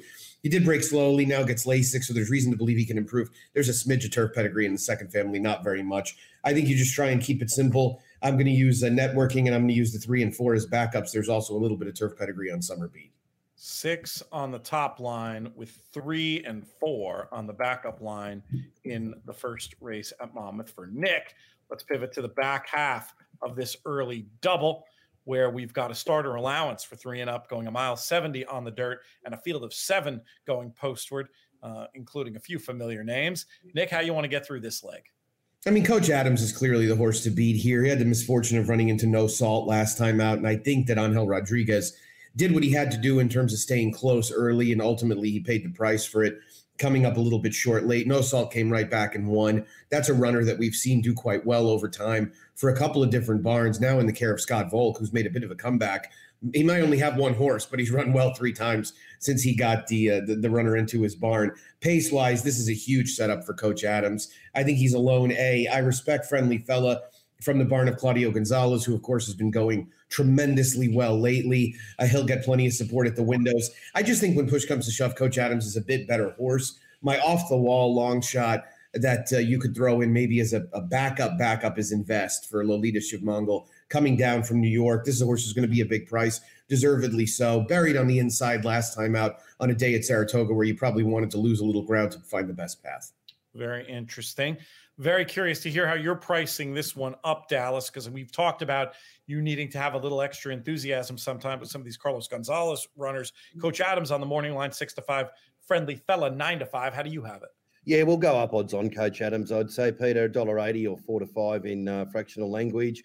Ahead of Claudio, $2.80. But I, Nick, I want to ask you about Claudio because we saw probably up until say two, three weeks ago that everything that was backed with Claudio, you might as well just write the results in the in the book. You don't even have to watch the race. You know what's going to happen. Uh, Rojas is going to be signing autographs as he's coming down, winning by five lengths. Um, but we've seen in the last couple of weeks, these horses have still been backed, but a couple of them have not even really got to the bend. Um, so there's sort of there there was the the absolute unbeatable field or anything that was back from Claudio three weeks ago to now that feeling like from a from a managing the book side of thing that you've got a chance, and a lot of the times the chances have been uh, you know put down the glasses turning for home. Um, have you seen you know any patterns in that or any read on that, Nick? Yeah, I mean, with his volume of starters, you're going to have some ebbs and flows. And I think he got into that really big run back in July, you know, early to mid July that kind of carried all the way into August. The problem is that you know, we our races have so many conditions that your horses run out of conditions at a period of time. Mm. And the races that are filling, you know, for example, Friendly Fella is a horse who essentially has been running in the same condition for his last two starts and now runs in the exact same condition again. These don't always fill right? And so if you've got to move this horse up a condition off of that race, he's going to be facing substantially better horses. And I think he's run into a little bit of that. You know, I think he's a guy that also has fallen on the the right side of variance at this point. So that's why you're getting back to that standard yeah, of him yeah. of 20, right? Felt like he was winning at about an 80% clip for a while, especially. The- I felt like he was winning at 200% while there, Nick. it was like a fait accompli when we put the odds up, right? Yeah, exactly. Yeah. Claudio one to five. Yeah, but just more, just more reality catching up with life. Really, is that what you're saying, Nick? Exactly. Yeah, yeah. I, I, think just uh, reversion to the mean. Yep. Yeah, and you throw that in with that great point about conditions, and you you can see how there are some other factors other than just the randomness. And you put the two together, yeah, it's easy to cool off any hot streak. Yeah, it, make, it makes total sense because I think when his horses were unbeatable, they were just perfectly placed, and now right. they're probably not as perfectly placed as you said due to running out of conditions anyway, interesting. Let's move on to the hinge of this win early pick five. It's race number three, claiming race 7,500, Fillies and Mares three and up, going five and a half on the dirt. We'll start with you, Dallas. How did you price this one up? Yeah, close to the Nick Tammaro high wide at Handsome. It's, uh, yeah, pretty competitive at the top of the market here. Mizzen, two to one favor or $3 fractional, uh, roughly five to two, a little bit of a rollover at $3.60 for Leviosa. Down the bottom to Bahama Pearl at three to, three to one or $4. And then five dollars or four to one for Love's Mystery, Love's Misery, I should say, and Empire G, five dollars and fifty cents or nine to two. So as you can see, Pete, uh, there you can throw a blanket over the top end of the market there. I think your optimistic view of life came in play in that Freudian slip there. Love's a mystery instead of love's misery, though. yeah, yeah. Don't worry, I'm used to misery, Pete. you used the term about rolling. You, you, you want to dedicate a show to life's miseries? Well, that, yeah, that's definitely a topic for another podcast. You used a, a bookmaking term there, or at least a, a, little bit of an insidery term. I wanted to stop and explore for one second there, talking about a price rolling over. What does that mean? Yeah, rolling. So basically, it's just the next. Uh, that actually does go back to the traditional fractional markets uh, where the rolls are. So, you know, I mean, you know, I, I've got the, uh, I, I, as I've said many a times before, and obviously we talk in decimals, but being a bit nostalgic and all of that, I'm, I much prefer the fractional language. And but the fractional to fractional actually does serve a purpose because it's a mathematical role based on percentages as you roll through the numbers. So, um, in my language in Australia, there's there's probably more rolls than there are is in the US fractional market.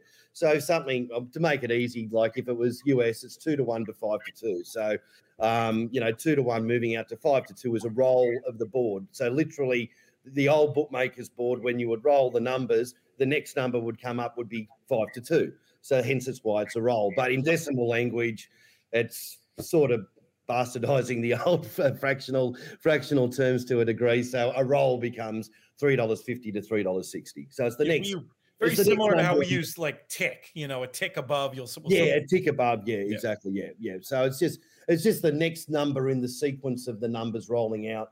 How the how the odds are displayed. Nick, what numbers will be on our win early pick five tickets in race number three? You know, we've heard Dallas talk about the success that uh, some of the punters have had with uh, Juan Avila, and I think that the pricing that uh, is going to go up there is going to reflect that. You know, it's a little bit like I, I was talking to our esteemed friend Philly Joe last week about how the bookmakers around Philadelphia price the Eagles on the money line every week, and they're about a dollar lower than they are anywhere else. So you got to know what the locals are going to do, and you got to bake that into your pricing a bit. And I think a little bit of that's been done here. I thought Leviosa was going to wire this field. I think she's uh, she's plenty quick.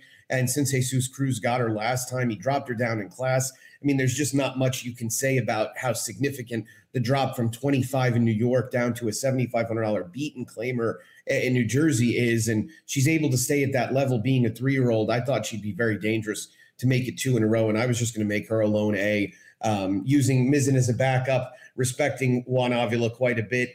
And uh, and I would put Love's Misery in there as well. I'm still young and foolish enough to think that Love isn't quite all that miserable.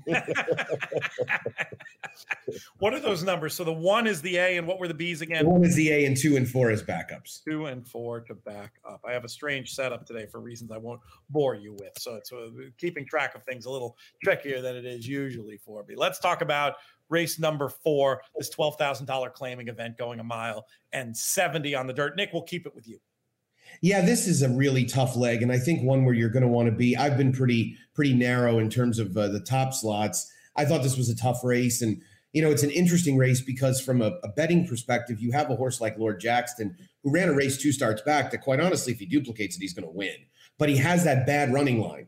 And so the public bets the last running line very heavily. I think whether it's in a fixed odds market or parimutuel. And so I think you're going to get a better price on him than you probably should. Claudio Gonzalez is I'm not slow is uh, is very nicely named and uh, and is a horse I think who comes in with plenty of win credentials as well has a good bit of speed and should stay close. But you've got these couple of New York invaders in 63S and Uncle Waterflow, and collectively they come from two trainers that hit at about a five percent clip um, over the last five years. So you know you wonder if going down to AAA, so to speak, is going to get the job done for both of them. Uncle Waterflow's last race was plenty good enough to win this. And I think that they're being uh, pretty shrewd in terms of spotting him in a two life event in Jersey where he can be successful. Unlikely this horse is going to win a New York bred race in the claiming ranks. I'm going to throw a blanket over the four of them and use all four two, four, five, six. I'll back up a little bit with the three. Um, I, I see one of those horses likely getting the job done. And I don't want to split hairs terribly much on what could be the, the principles in the race. And when you have a ticket as narrow as you do elsewhere, you can get away with that. Right. How these how do these uh, four and the rest look in the market, Dallas? Yeah, again, you know, I think the way the Nick surmised it is pretty close to the market. Um, I'm not slow for Claudio, as we mentioned before, two dollars eighty in favourite, ahead of uh, Lord Jackson, five to two, three dollars fifty, seven to two, or four dollars fifty for Uncle Waterflow, and Hurri- uh, Murricane down the bottom, five dollars fifty or nine to two, and the other one Nick mentioned, sixty three S, around about the ten to one mark. Race number five is our featured race of the day. We've got the Violet Stakes going a mile and a 16th on the turf for fillies and mares, three year olds and up with 100,000 in the pot on the morning line. Vigilante's Way, a solid three to two favorite for Paco and Shug McGaughey. What are you doing with that one in the fixed odds market? if you can get three to two, go and take it, Pete. It'll start odds on. Uh, Dollar eighty we've got at the moment, and I, I don't know, Nick. I think that's pretty generous as well too. Um, that's favourite ahead of Flighty Lady at five to two, three dollars and fifty cents, nine to two or five dollars fifty for Star Seeking number one, and next in the market is Runaway Rumor at six to one. Nick, as it pertains to our win early pick five at Monmouth on Saturday, how we getting paid? Yeah, I mean, Vigilante's way should be all you need. She's really run well enough in all three starts this year to have won one of them, but simply has come up short. I guess from a betting perspective, Chad is sort of your protection from Vigilante's way drifting down even more. But yeah, as Dallas alluded to, you're probably going to be looking at the end of the day at about one to two or three to five in on the tote board for uh, for Vigilante's way, and, and I can imagine that the the happy folks at BetMakers are not going to be willing to, to have somebody come along at four to five and make a huge bet. At least not two of them. The problem is there's just no balance. We'll let one on. Right. You'll let, you'll let a couple. Um, you know, there's no balance in the field. Like the other five horses look like they are completely overmatched. And Flighty Lady, when push comes to shove, really isn't that good. So for me in the pick five, I mean, I would for every five units I have Vigilante's way, I'd have one on Flighty Lady. So obviously, this is a scenario where in the pick five, you know, I'm basically playing two by one by one by four by one. You know, that's one where you'd play that main ticket. However many units you play it for, when you back up with a horse like Flighty Lady, you would do it with roughly one fifth of it. I think that that it's safe to say Vigilante's way, in my opinion, is four to five times more likely to win this race than anybody else. Good stuff, guys. We're going to actually make a little segue to our next segment. We may have a commercial in between. We'll, we'll have to see how it all uh, shakes out. But I did, Dallas, want to give you a chance to comment on the Kentucky Downs meet, where I know BetMakers is involved, sponsoring a day, helping with the morning line, controlling some international rights. Uh, what, what, did you think of opening day? What are you, you looking forward to a weekend it, down there? It, isn't it great? It just, you just turn on the TV and you smile, don't you, when you see Kentucky Downs? It's just such a such a unique venue, and uh, Carter Carnegie and Ted Nicholson have just done such a amazing job to think, you know, where it has come to in such a short time. And, you know, for as we pontificate about what the opportunities lie for the racing industry, it just goes to show how quickly something can go from zero to redlining maximum awesome in a pretty short period of time. What are we talking, 10, 15 years, if, if that? Um, you know, so yeah, really looking forward to getting down there. The bet makers day is Thursday next week. I think it's the eighth, and then obviously that leads into the the huge weekend there on the the, the absolute stellar day on the Saturday. But yeah, great racing, great start to Kentucky Downs. Uh, uh, yeah, the morning line looked to look to find some pretty good prices actually. If you're using the morning line to bet off yesterday, you would have had, I think you would have had a pretty decent day. So that was that that came across very well. So yeah, no, very very proud to be um, partnering up as we are with uh, Kentucky Downs, as we are with Monmouth and all of our partner tracks. So um, they're great, they're progressive, and it's just uh, yeah, it's just a fun place to bet. Great stuff, Nick Dallas. We'll see you both soon. See you guys. Thanks. Thanks, Nick. Horsemen, handicappers, and racing fans won't want to miss a single day of the seven day FanDuel meet at Kentucky Downs in early September. Owners and trainers will compete for the world's richest overnight purses, and horse players will enjoy the best betting opportunities in America with large fields and low takeout. Thanks to the Kentucky Thoroughbred Development Fund, registered Kentucky breds will run for $150,000 in maiden races, with allowance races starting at $160,000. The 17 stakes totaling 10.7 million include eight graded stakes. Remaining Kentucky Downs race dates are September 3rd, 4th, 8th, 10th, 11th, and 14th. Mark your calendars, and we're going to have coverage of every one right here on the In the Money Media Network in print and in podcast. Reserved seats are on sale now at KentuckyDowns.com. There's Unique, and then there's Kentucky Downs.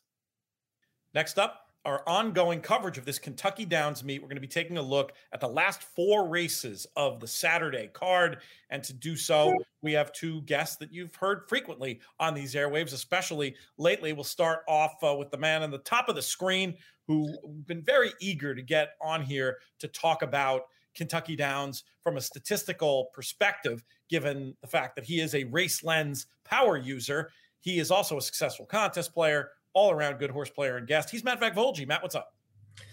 Not much, Pete. It's uh, you know, it's going to be a nice long weekend. Hopefully, hopefully the the uh, rain stays away. That doesn't look great in the Saratoga area, but uh, you know, the last hurrah for the spa. So uh, we'll we'll take our shots there, but uh, got to look elsewhere too. And and uh, Kentucky Downs is certainly a place to uh, to fire some bullets and get some uh, get some good prices it's a loaded weekend of racing. And, and the next man I'm going to bring on, we've been talking a lot in the context of the open stable, project, the Jocks Room, the uh, the Epicenter NFT. But as we've mentioned, he's also uh, very much at the center of BBN Racing, Big Blue Nation, and he was fantastic on our Kentucky Downs preview show. And since no good deed goes unpunished around here, we had to have him on to handicap some specific races. He's Brian Klatsky. Brian, what's up?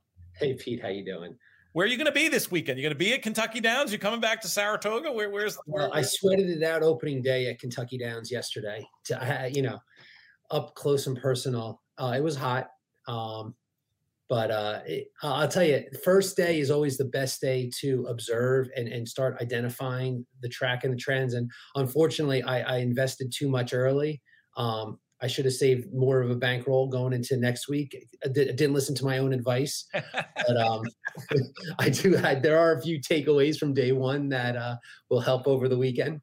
Let's start there. I mean, you and Mike Maloney had said, look for the hot jockey. Tyler Gaffalione stamped himself as that right away in the first four races. What are some other things that uh, you took away from day one? You know, I, I, think the biggest takeaway was that you can't throw out any horse. Um, there is definitely horse for the course um, lives very large here. Uh, you cannot assume that anybody is out, uh, even if a horse hasn't been over the track before, they can show up and like it. So I've started to really focus on the try box all, where I, uh, you know, I, I take two and use the field. Uh, I think you're going to find. You look at every race, it, the tote board doesn't indicate anything, and you will always find value. So if you can identify two um, to play in a try box all, um, and then use that, you know, use that wheel in any position. It, it, it's the it's the right play, and for you know, it's a hundred and you know for a dollar, two dollar bet, you you know you can spread it pretty good for um, you know anywhere between ninety six and one hundred and twenty dollars. Matt, how about you? Any takeaways from opening day or angles you're particularly excited about betting generally at this Kentucky Downs meet before we drill down into the specifics? Yeah, I, I, think the um, I think the jockey angle is big with me. Uh, just given the, um, the the the the way the course is laid out, I think this is certainly a course where you want just you want jockeys that are confident to ride certain certain distances. Uh, just the way that the course undulates and, and, and goes out. You know, I think the, the the jockey angle to me is something to watch. Um, in terms of like track profiles, it's very difficult. Um, this is probably, I would say, the most difficult track to profile out of any track that I look at all all year long. And I think it has to do with the way the course is set up. It also has to do when they start moving, uh, start moving the fence. If weather comes in, you see some crazy, crazy changes. So uh, in terms of track profiling, I, I, try to stay away from it a little bit and look more to the specifics, looking more towards the trainer, uh, looking more towards uh, uh, jockey specifics to, uh, to to build plays. And the good thing about a program like Race Lens is, even though normally you really try to rely on that profile stuff, there's a lot of other clubs in the bag, as it were, that can still help you try to get an edge at a place like Kentucky Downs. Yeah, absolutely. And, again, it's it's it's the follow along, right? So it's not like I don't build those basic. I build those all those basic angles, pace angles, early pace, late pace, post position, and you follow along, right? You follow along to see how they're doing, and if there's any trends that I can catch early enough before the public does and, and start to try to, to build those into uh, to your plays um, but it's just it's one of those where i do have to like pull back and say okay you can't really look at a specific track profile to start because you want to see how this track plays because it, it, can it can play completely different uh, day by day Got to be nimble. Let's start with race number eight. This is the second of the two-year-old stakes. This is the Kentucky Downs Juvenile Mile uh, for with five hundred thousand in the pot obviously for the two year olds. Brian, we'll bring you back in to get your thought on this one. Where's your eye drawn? My eye drawn is number seven, Laver here. Um, I'm going with the maiden in this spot. Um, I know this family really well. Uh, this is a half to Navratilova, um, who was a, a, really nice two year old um, on turf. Um, you know, center court was a multiple grade stakes winner on turf. That was a winning race at Ellis. If you look at the line here, um, and for Rusty, uh, first time out, he generally has him maybe 75, 80% fit, doesn't have him cranked. Um, I think he shows the confidence to come back in this spot. And um, he's not he, he he's not here just to get a you know VIP tickets in the tent. He's here to win the race. So at that price, 12 to 1, I'm gonna, you know, I'm gonna use Laver um, all throughout exotics and on top I love the tennis themed names. I was a Navratilova fan. I think that was a was that two year old race at Del Mar in, in in just the last uh, couple of years. Definitely pedigree. Definitely a good angle with the connections, and certainly see those uh, Rusty Arnold runners just keep getting better with experience. And this one should be a, a strong price, being a maiden in a five hundred thousand dollar stakes race. Anything you wanted to go with, Brian, or is it really just all about Laver for you here?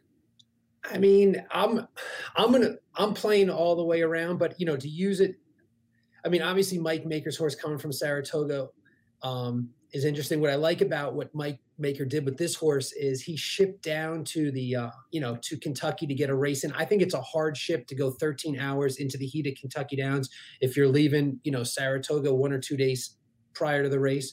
So I think Mike Maker had this um, this race circled the minute they won in Saratoga in July 23rd. So you know, there's some chalk there, but you know, the you know, to keep, you know, like I said, getting back to my try box all, play the four seven all, and hope for anybody else to fill out that try, and you're probably looking at a real nice ticket. And you can wheel it through too. I mean, I always love when you have that double key idea. Four seven with all with four seven as well. If, as we've discussed, one of the rare places, Kentucky Downs, where we don't our, our teeth don't itch when we talk about the all button. Matt, let's bring you in for your thought on race eight. Uh, I went a you know a little bit of a different direction, but uh, four two three uh, for me. Um, you know the four really good. I thought was uh, was really good first out. Um, you know got a nice setup. I don't know if that uh, that slow start was the reason for the success in that race. So I guess got to take a little bit of a pause totally different world at uh, at Kentucky Downs. Uh, but that's one I, I think is going to be closer to the pace. Going to be going to be up front. Um, so we'll we'll see if we can uh, get a get a good speed horse to carry. Um, the number two, uh, Bramble Blaze um, from the clouds at uh, at Monmouth. At the time, a track that was not playing well off the pace either. Speed was really carrying at that particular time at Monmouth. So uh, I think it's going to get a nice pace to run into. Does have the uh, top Equibase late pace figure they can find over at uh, True Odds. Um, so I like this horse off the pace. Uh, you know, looking at uh, Dini's second career start uh, without blinkers, does have a positive three percent ROI here out of 66 starts. Um, and then I'll throw the three Mayfield Strong third career starts off a win last out. Really looking at McPeek with some nice numbers. Um, $3.10 ROI with Lanerie, uh, 19% wins off a win and 22% wins for the year in stakes. So uh, just some nice numbers there to round out uh, uh Mayfield strong. But I'm going to go with uh, four two as A's and the threes as a B. All right, let's move to race number nine. We've got an allowance race for fillies and mares three and up, going six and a half on the turf. Matt, we'll keep it with you. Uh, so uh, I kind of bounce back and forth from a few horses here, but I'll, I'll kind of I'll narrow it down to, to two uh, the 12 touch of class and uh, the 11 uh, nota bene, is how you say it. Um, those two is, is, who I'll go with here. Uh, touch of class, uh, third off the layoff, I thought was much better effort uh, last out. Um, I like this horse drawn to the outside. Uh, should get a nice stalking trip in, in this race. And I think six and a half is perfect distance for this horse. So, you know, based on the run style, and then also looking at you look at Flint uh, route to sprint, you know, 20% winners with a very nice uh, $3.84 ROI. Uh, and also 28% in, allowance company as well. So some strong numbers there. Uh, Nota Bene, uh, the 11 um, off the pace, you know, gets the top Equibase late pace figure. Uh, the only horse in the race to have a triple digit late pace figure with some speed in this race. So I certainly do, I certainly do like that. Um, you know, nice win last out at Saratoga. I, I think we'll have a nice pace to run into, and uh, should be tough to uh, should be tough late. I could see the trip working out for sure in a race that time form also projects as having plenty of early speed. Brian, let's bring you back in. Uh, Matt's obviously all about the high numbers here, 11 and 12. Where are you? Well, just to reiterate the high numbers, I do think that this is one of the few tracks where post doesn't matter. You know, I'm not I'm not scared of, you know, 12, 13, you know, we've seen that yesterday. So for me, the 12 is, is my key in the race. Um, you know, I love that race last year over the course. Um, and then what I what I really like um, for value in this race to go with the 12, you know, I come back to the uh, to the three, Paulo Lobo. I don't know if I'm going to pronounce this, Madrelina. Um, this five year old mare, you know, interesting. I, I, love second race here off the layoff with Corrales. That turf race, um, its last race in Argentina. You know, obviously the form over there we can't make much of it, but you know, obviously the horses run both turf and dirt. And you know, Paulo Lobo, uh, you know, last year at Kentucky Downs in love really, you know, came you know, came alive. And I think he knows how to prepare a horse for this course. So if I can get a nice price with Corrales on the three, use it with the 12, that's how I'm looking at this race. I like it. Let's move on to race number 10. Graded stakes action here for the grade three WinStar Mint million three and up going a mile. Man, the purse is here incredible. The, the field size is impressive. Here we've got a field of nine. Brian, who's your idea of the winner? All right, you know I'm biased, I'm very opinionated on this race. There's a long story to tell here on Kentucky Ghost. Um, obviously, we, we, we, we've thought very highly of this horse, bringing him back this year. Uh, entered him at Keeneland, allowance race, did not draw in. So we came out at Churchill in that in that in the turf classic grade one for a million, and Rafi pulled him up two steps into the race was sinking down to the bottom. Rafi felt uncomfortable, and you know, you always err on the side of caution. And uh, you know, really at the time, we may have had a new a few expellatives to. Uh, but, but Rafi did the right thing. You know, it was a precautionary van off. We w- went over him head to toe. There was nothing wrong with him. Just that, you know, the turf hadn't grown in yet. Everybody was struggling and slipping on it. And Rafi, you know, says, you know what, I'm, I, did did the right thing. And in racing today, we always want to err on the side of caution. So, you know, Vicky got got got him back. Breeze state vet, everything was great. Shipped up to Monmouth and and had the perfect, um, you know, had the perfect. Really, his first race of the year, you know, was was that race at the Cliffhanger. The UN was a free entry out of the Cliffhanger. We had our concerns about three turns. If you notice, last year we ran them in the um, we were off of the TVG. We came to Keeneland. We ran him off a short rest back in the Sycamore. We threw that allowance race in the middle. We didn't know if he was a little tired, if it was the three turns. Looking back now, it was the three turns. He actually stopped running in the UN after the second turn in confusion, and then Giroux got him going again. And if you look, he made a really big move down the stretch once he realized, hey, there's a, there's more to go here. Um, and you know Gufo was what a, ha- a neck a, ha- a, half a length from him in that race. So we said let's get let's get him right for Kentucky Downs. We know where he likes it down there. This is his third third year there, second both times. So he's going into this race as good as we can have him. You know, really as a fresh legs coming into this year. We would have run him more, but it was really just circumstances. Didn't get in at Keeneland. You know, pulled up at Churchill. So you're talking about a, a live, fresh horse here. And I know the guys in the form are picking him. I want to keep that six to one, eight to one alive, but he may trickle down to seven to two, three to one. I don't know, but you know, I, we, we've run against all these horses. I know them all really well. Um, you can make a case for anybody to run in here with him. So um, I'm just keying in on Kentucky Ghost, and uh, no one in the field would surprise me filling this out. Um, however, it's run. Godspeed. It, it's really seems like a great spot. Am I right that there's a logic to the idea that the same horse that wouldn't like three turns might really like the galloping configuration at Kentucky Downs? No, it's it's it's it's a it's a it's a great assumption. You know, uh, he's shown us the last two years. I mean, in love, you know, he was all out with in love last year, and you know, in love goes on to win the Grade One at Keeneland off that race. Um, Cavalry Charge beat him by a neck, at, you know, next out at uh, in the allowance at Keeneland. So this is a group where, you know, he beat Pixelate um, at Colonial Downs last summer. It's, it's, you know, it's it's unbelievable how it's uh, it's it's the same group. And uh, to be honest with you, for a million, um, we've been running into Chad Brown a lot this summer and to be able to get down the Kentucky Downs for a million without Chad Brown in the race was um, was a pleasant surprise. Matt, let's bring you in for. I totally buy the case, and I'm on Kentucky Ghost right with you. But I will still say, Matt, we'll bring you in for a slightly more uh, objective take on the Mint Million. Wish all wish all the luck. You, you're, you're right though, Brian. I mean, I, I can see a lot of different horses uh, winning in this race. It is difficult, and of course, in that case, I'm going to try to single. So I'm going to try to go to the number nine Atone, and uh, I just think is going to get a perfect trip. I just uh, my pace figures are in line with time form. I think there's going to be a scramble for the lead in terms of of the early pace. And I think you can see Atone sitting just in a perfect spot, just letting that duel play out uh, in front. And I think it's been running it running it's much better. I think is is is perfectly spotted for this race. Um, you know, Maker's numbers been getting a little bit better. Pete, you know, I like kind of the recency uh, bias when it comes to uh, jockeys and trainers. It just, I think it exudes confidence and something that's not baked into the uh, to the long term numbers. Uh, so I think Atone is going to get a, a, very nice trip, and I, and I think is going to be really tough in here. I also I do think Pixelate is the horse to beat. Um, I'm just not going to get defensive there. I'm going to try to I'm going to try to single here and get Atone home. Uh, I would love that uh, seven to two. I believe is the morning line.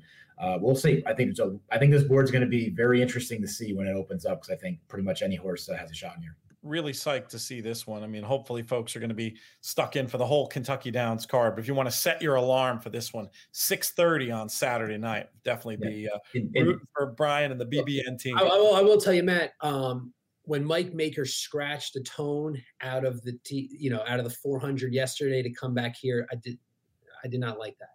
Um, and, and it's a great point, right? You make a couple of great points. Number one, there, yes, I, I love to see that move to say, nope, we're going to spot this horse. And I think he does a great job of spotting his horses uh, where where you know where he feels going to run best. But Brian, you made a great point about just going back to uh, to the to the prior race of don't be afraid of the outside when it comes to sprints. Like the traditional, like I just want to emphasize that point because like like Santa Anita, Saratoga, I mean, it's almost like a blind throwout when you have those. So the numbers are just atrocious. But for for Kentucky Downs, Brian, you make a great point. Do not throw those horses out just the way this horse plays. Let's go to race number 11. We just have a couple minutes left to talk about this $150,000 maiden special weight for fillies and mares three and up, going a mile on the turf. Brian, if one, if we're playing this late pick four, how are we getting paid? This is getting close to the all button here. um, this is for the pick four. I mean, this this is a this is a this is a um this is a tough one. I mean, I, am gonna go. I'm gonna go. I'm gonna. I'm gonna go with Maker here. Um, I like the six. I like the. I like the move to turf here. Um, I think if I had to, if you had to, you know, hold a gun to my head, that's where I think he moves up. You know, Mike knows what he's doing. He's just not coming out here and, and running them for exercise. He's coming to win. Um, to me, the, the six is the value in the race. Um, I'll lean on Matt to to extend this, but um, you know, obviously, I, you know, I, I, think Rusty's in with a shot too as an outside fit. You know, at seven to two, so um, I like the blinkers added there. But th- those would be my two. I'm going to write six eleven sort of as your A horses, and for your backups, I'm going to write as many as you can afford. That's a exactly. game we play sometimes here. Matt, how do you see it? Any more clarity to close things out? Yeah, well, I'd say first of all, I mean, pay attention to the uh, the also eligibles there uh, with the 14 uh, Harrington Rocket. That horse gets in, I think is going to be very, very difficult in in this race. Uh, so I pay attention there, but I'll, I'll, go with a few. Um, like I do like the 11 as well, uh, Shady Road, and I do like the uh, the number two, uh, Poor Nui, uh, I think uh, just ran against similar. I think it had it does need to step up in in, in this particular race here, uh, but I think has has run some good races. Maybe not looking the best form, but I think some dirtied up form there that I think could be uh, really competitive. One stat I'll throw out there for for the two that I thought was interesting with uh, with with uh, Joe Sharp on dirt to turf, you know, with th- decent sample, 32 starts, 31% winners with a $4.26 ROI. So I thought that jumped out at me. Wanted to pass uh, pass that along. Uh, Shady Road again, third start, all upside here. I think this horse can certainly keep improving uh, in a race that you can go to a lot of different directions. So I do like a horse like that that I think can can really project well to to jump uh, uh, jump their figures in this race. Uh, I'll also take a look at the seven uh, fascination. Curious to see what price we get here. You know, Cox sprinter out. You know, twenty eight percent winners. And I thought this one was interesting. And this is going to be something, Pete. I don't know if you're in it. I'm doing a much, much deeper dive into the Lasix discussion. And uh, your interview with uh, Sean Borman and uh, Paul Matties inspired me to look back at it. I just didn't have enough data like a year and a half ago. I think there's enough now. Uh, but first time Lasix for Cox out of 157 starts, 34% winners. So I think that's it. I, I, think that's interesting. I don't know if there's any there, uh, kind of in a general sense, but uh, I'll put the seven in there as well. But I'm going to look at the uh, the two and eleven as A's, and I'm going to back up with a B uh, with the seven uh, fascination. Great stuff. Really appreciate it. I'll list that if the 14 draws in, would be your top pick, though. Is that is that right? I, I would if the 14 draws in lone A and then everybody else, the two, 11, and seven would be Bs. I really think uh, I really think Harrington Rocket is going to be very tough. We'll I just don't think the source gets in. We'll continue that Lasix discussion another time. Brian, just before you go, just uh, curious if you have any updates on uh, Open Stable or the Jocks Room for us. The big biggest update is um, with with Epicenter. Um, JK is going to make an Epicenter um, Ron Winchell uh, edition shirt. Oh, that's that cool. Be, that should become very popular uh, come Breeders' Cup Day. So what we'd like to do is have um, special limited edition for NFT holders, but then also have that Epicenter Ron Winchell shirt available for um, any racing fan. So it, it's a lot of fun stuff going on. And, uh, you know, it looks like Epicenter is probably going to lean on training up into the Breeders' Cup Classic. Okay, that's yeah, that's the way the wind has been blowing on that one, and I, th- I think it makes sense, uh, you know, given his overall trajectory as well. Great stuff from you all. If you want to learn more about uh, the the Open Stable project, openstable.io, the website to go to. Race Lens you can check them out. We've got promo codes. I'll probably have read an ad elsewhere in the show that'll delineate all that. But you know, Matt shows the power of that product every time he comes on these airwaves, which will hopefully happen again soon. Gentlemen, Godspeed this weekend in all your endeavors, and we'll be talking soon. Thanks, Pete. As mentioned, there are a couple of different ways for in the money listeners to get discounts on the Race Lens product, depending on if you're a new customer or an existing customer. Uh, Come back and try or extend your current plan and enjoy 40% off of any unlimited Race Lens subscription with the promo code in the money 40. That's 40. Or new customers can sign up for an unlimited monthly subscription and get the first month for only $1 with the promo code in the money. So that's in the money for new customers, in the money for zero for existing customers. To learn more, go to inthemoneypodcast.com slash race lens. That's inthemoneypodcast.com slash race lens. That's going to do it for this edition of the show, this marathon edition of the show. I want to thank all of today's guests. First and foremost, we want to thank our founding partners, the Thoroughbred Retirement Foundation. You can give to them, trfinc.org slash players, or you can even still get a bottle or two that are left of the In the Money whiskey if you did make the appropriate size donation over there. Also, Tenstrike Racing. Around here, we always like to root for the purple and black. But most of all, want to thank all of you, the listeners, for making these shows so much fun to do. This show has been a production of In the Money Media. We thank producer AJ, first and foremost, pushing all the right buttons, making all the right cuts. He's in for producer Craig today. Our business manager is Drew Coatney. Our chief creative officer is Jonathan Kitchen. Wow, we had both them on for the first time in a minute, I think. I'm Peter Thomas Fornatale. May you win all your photos.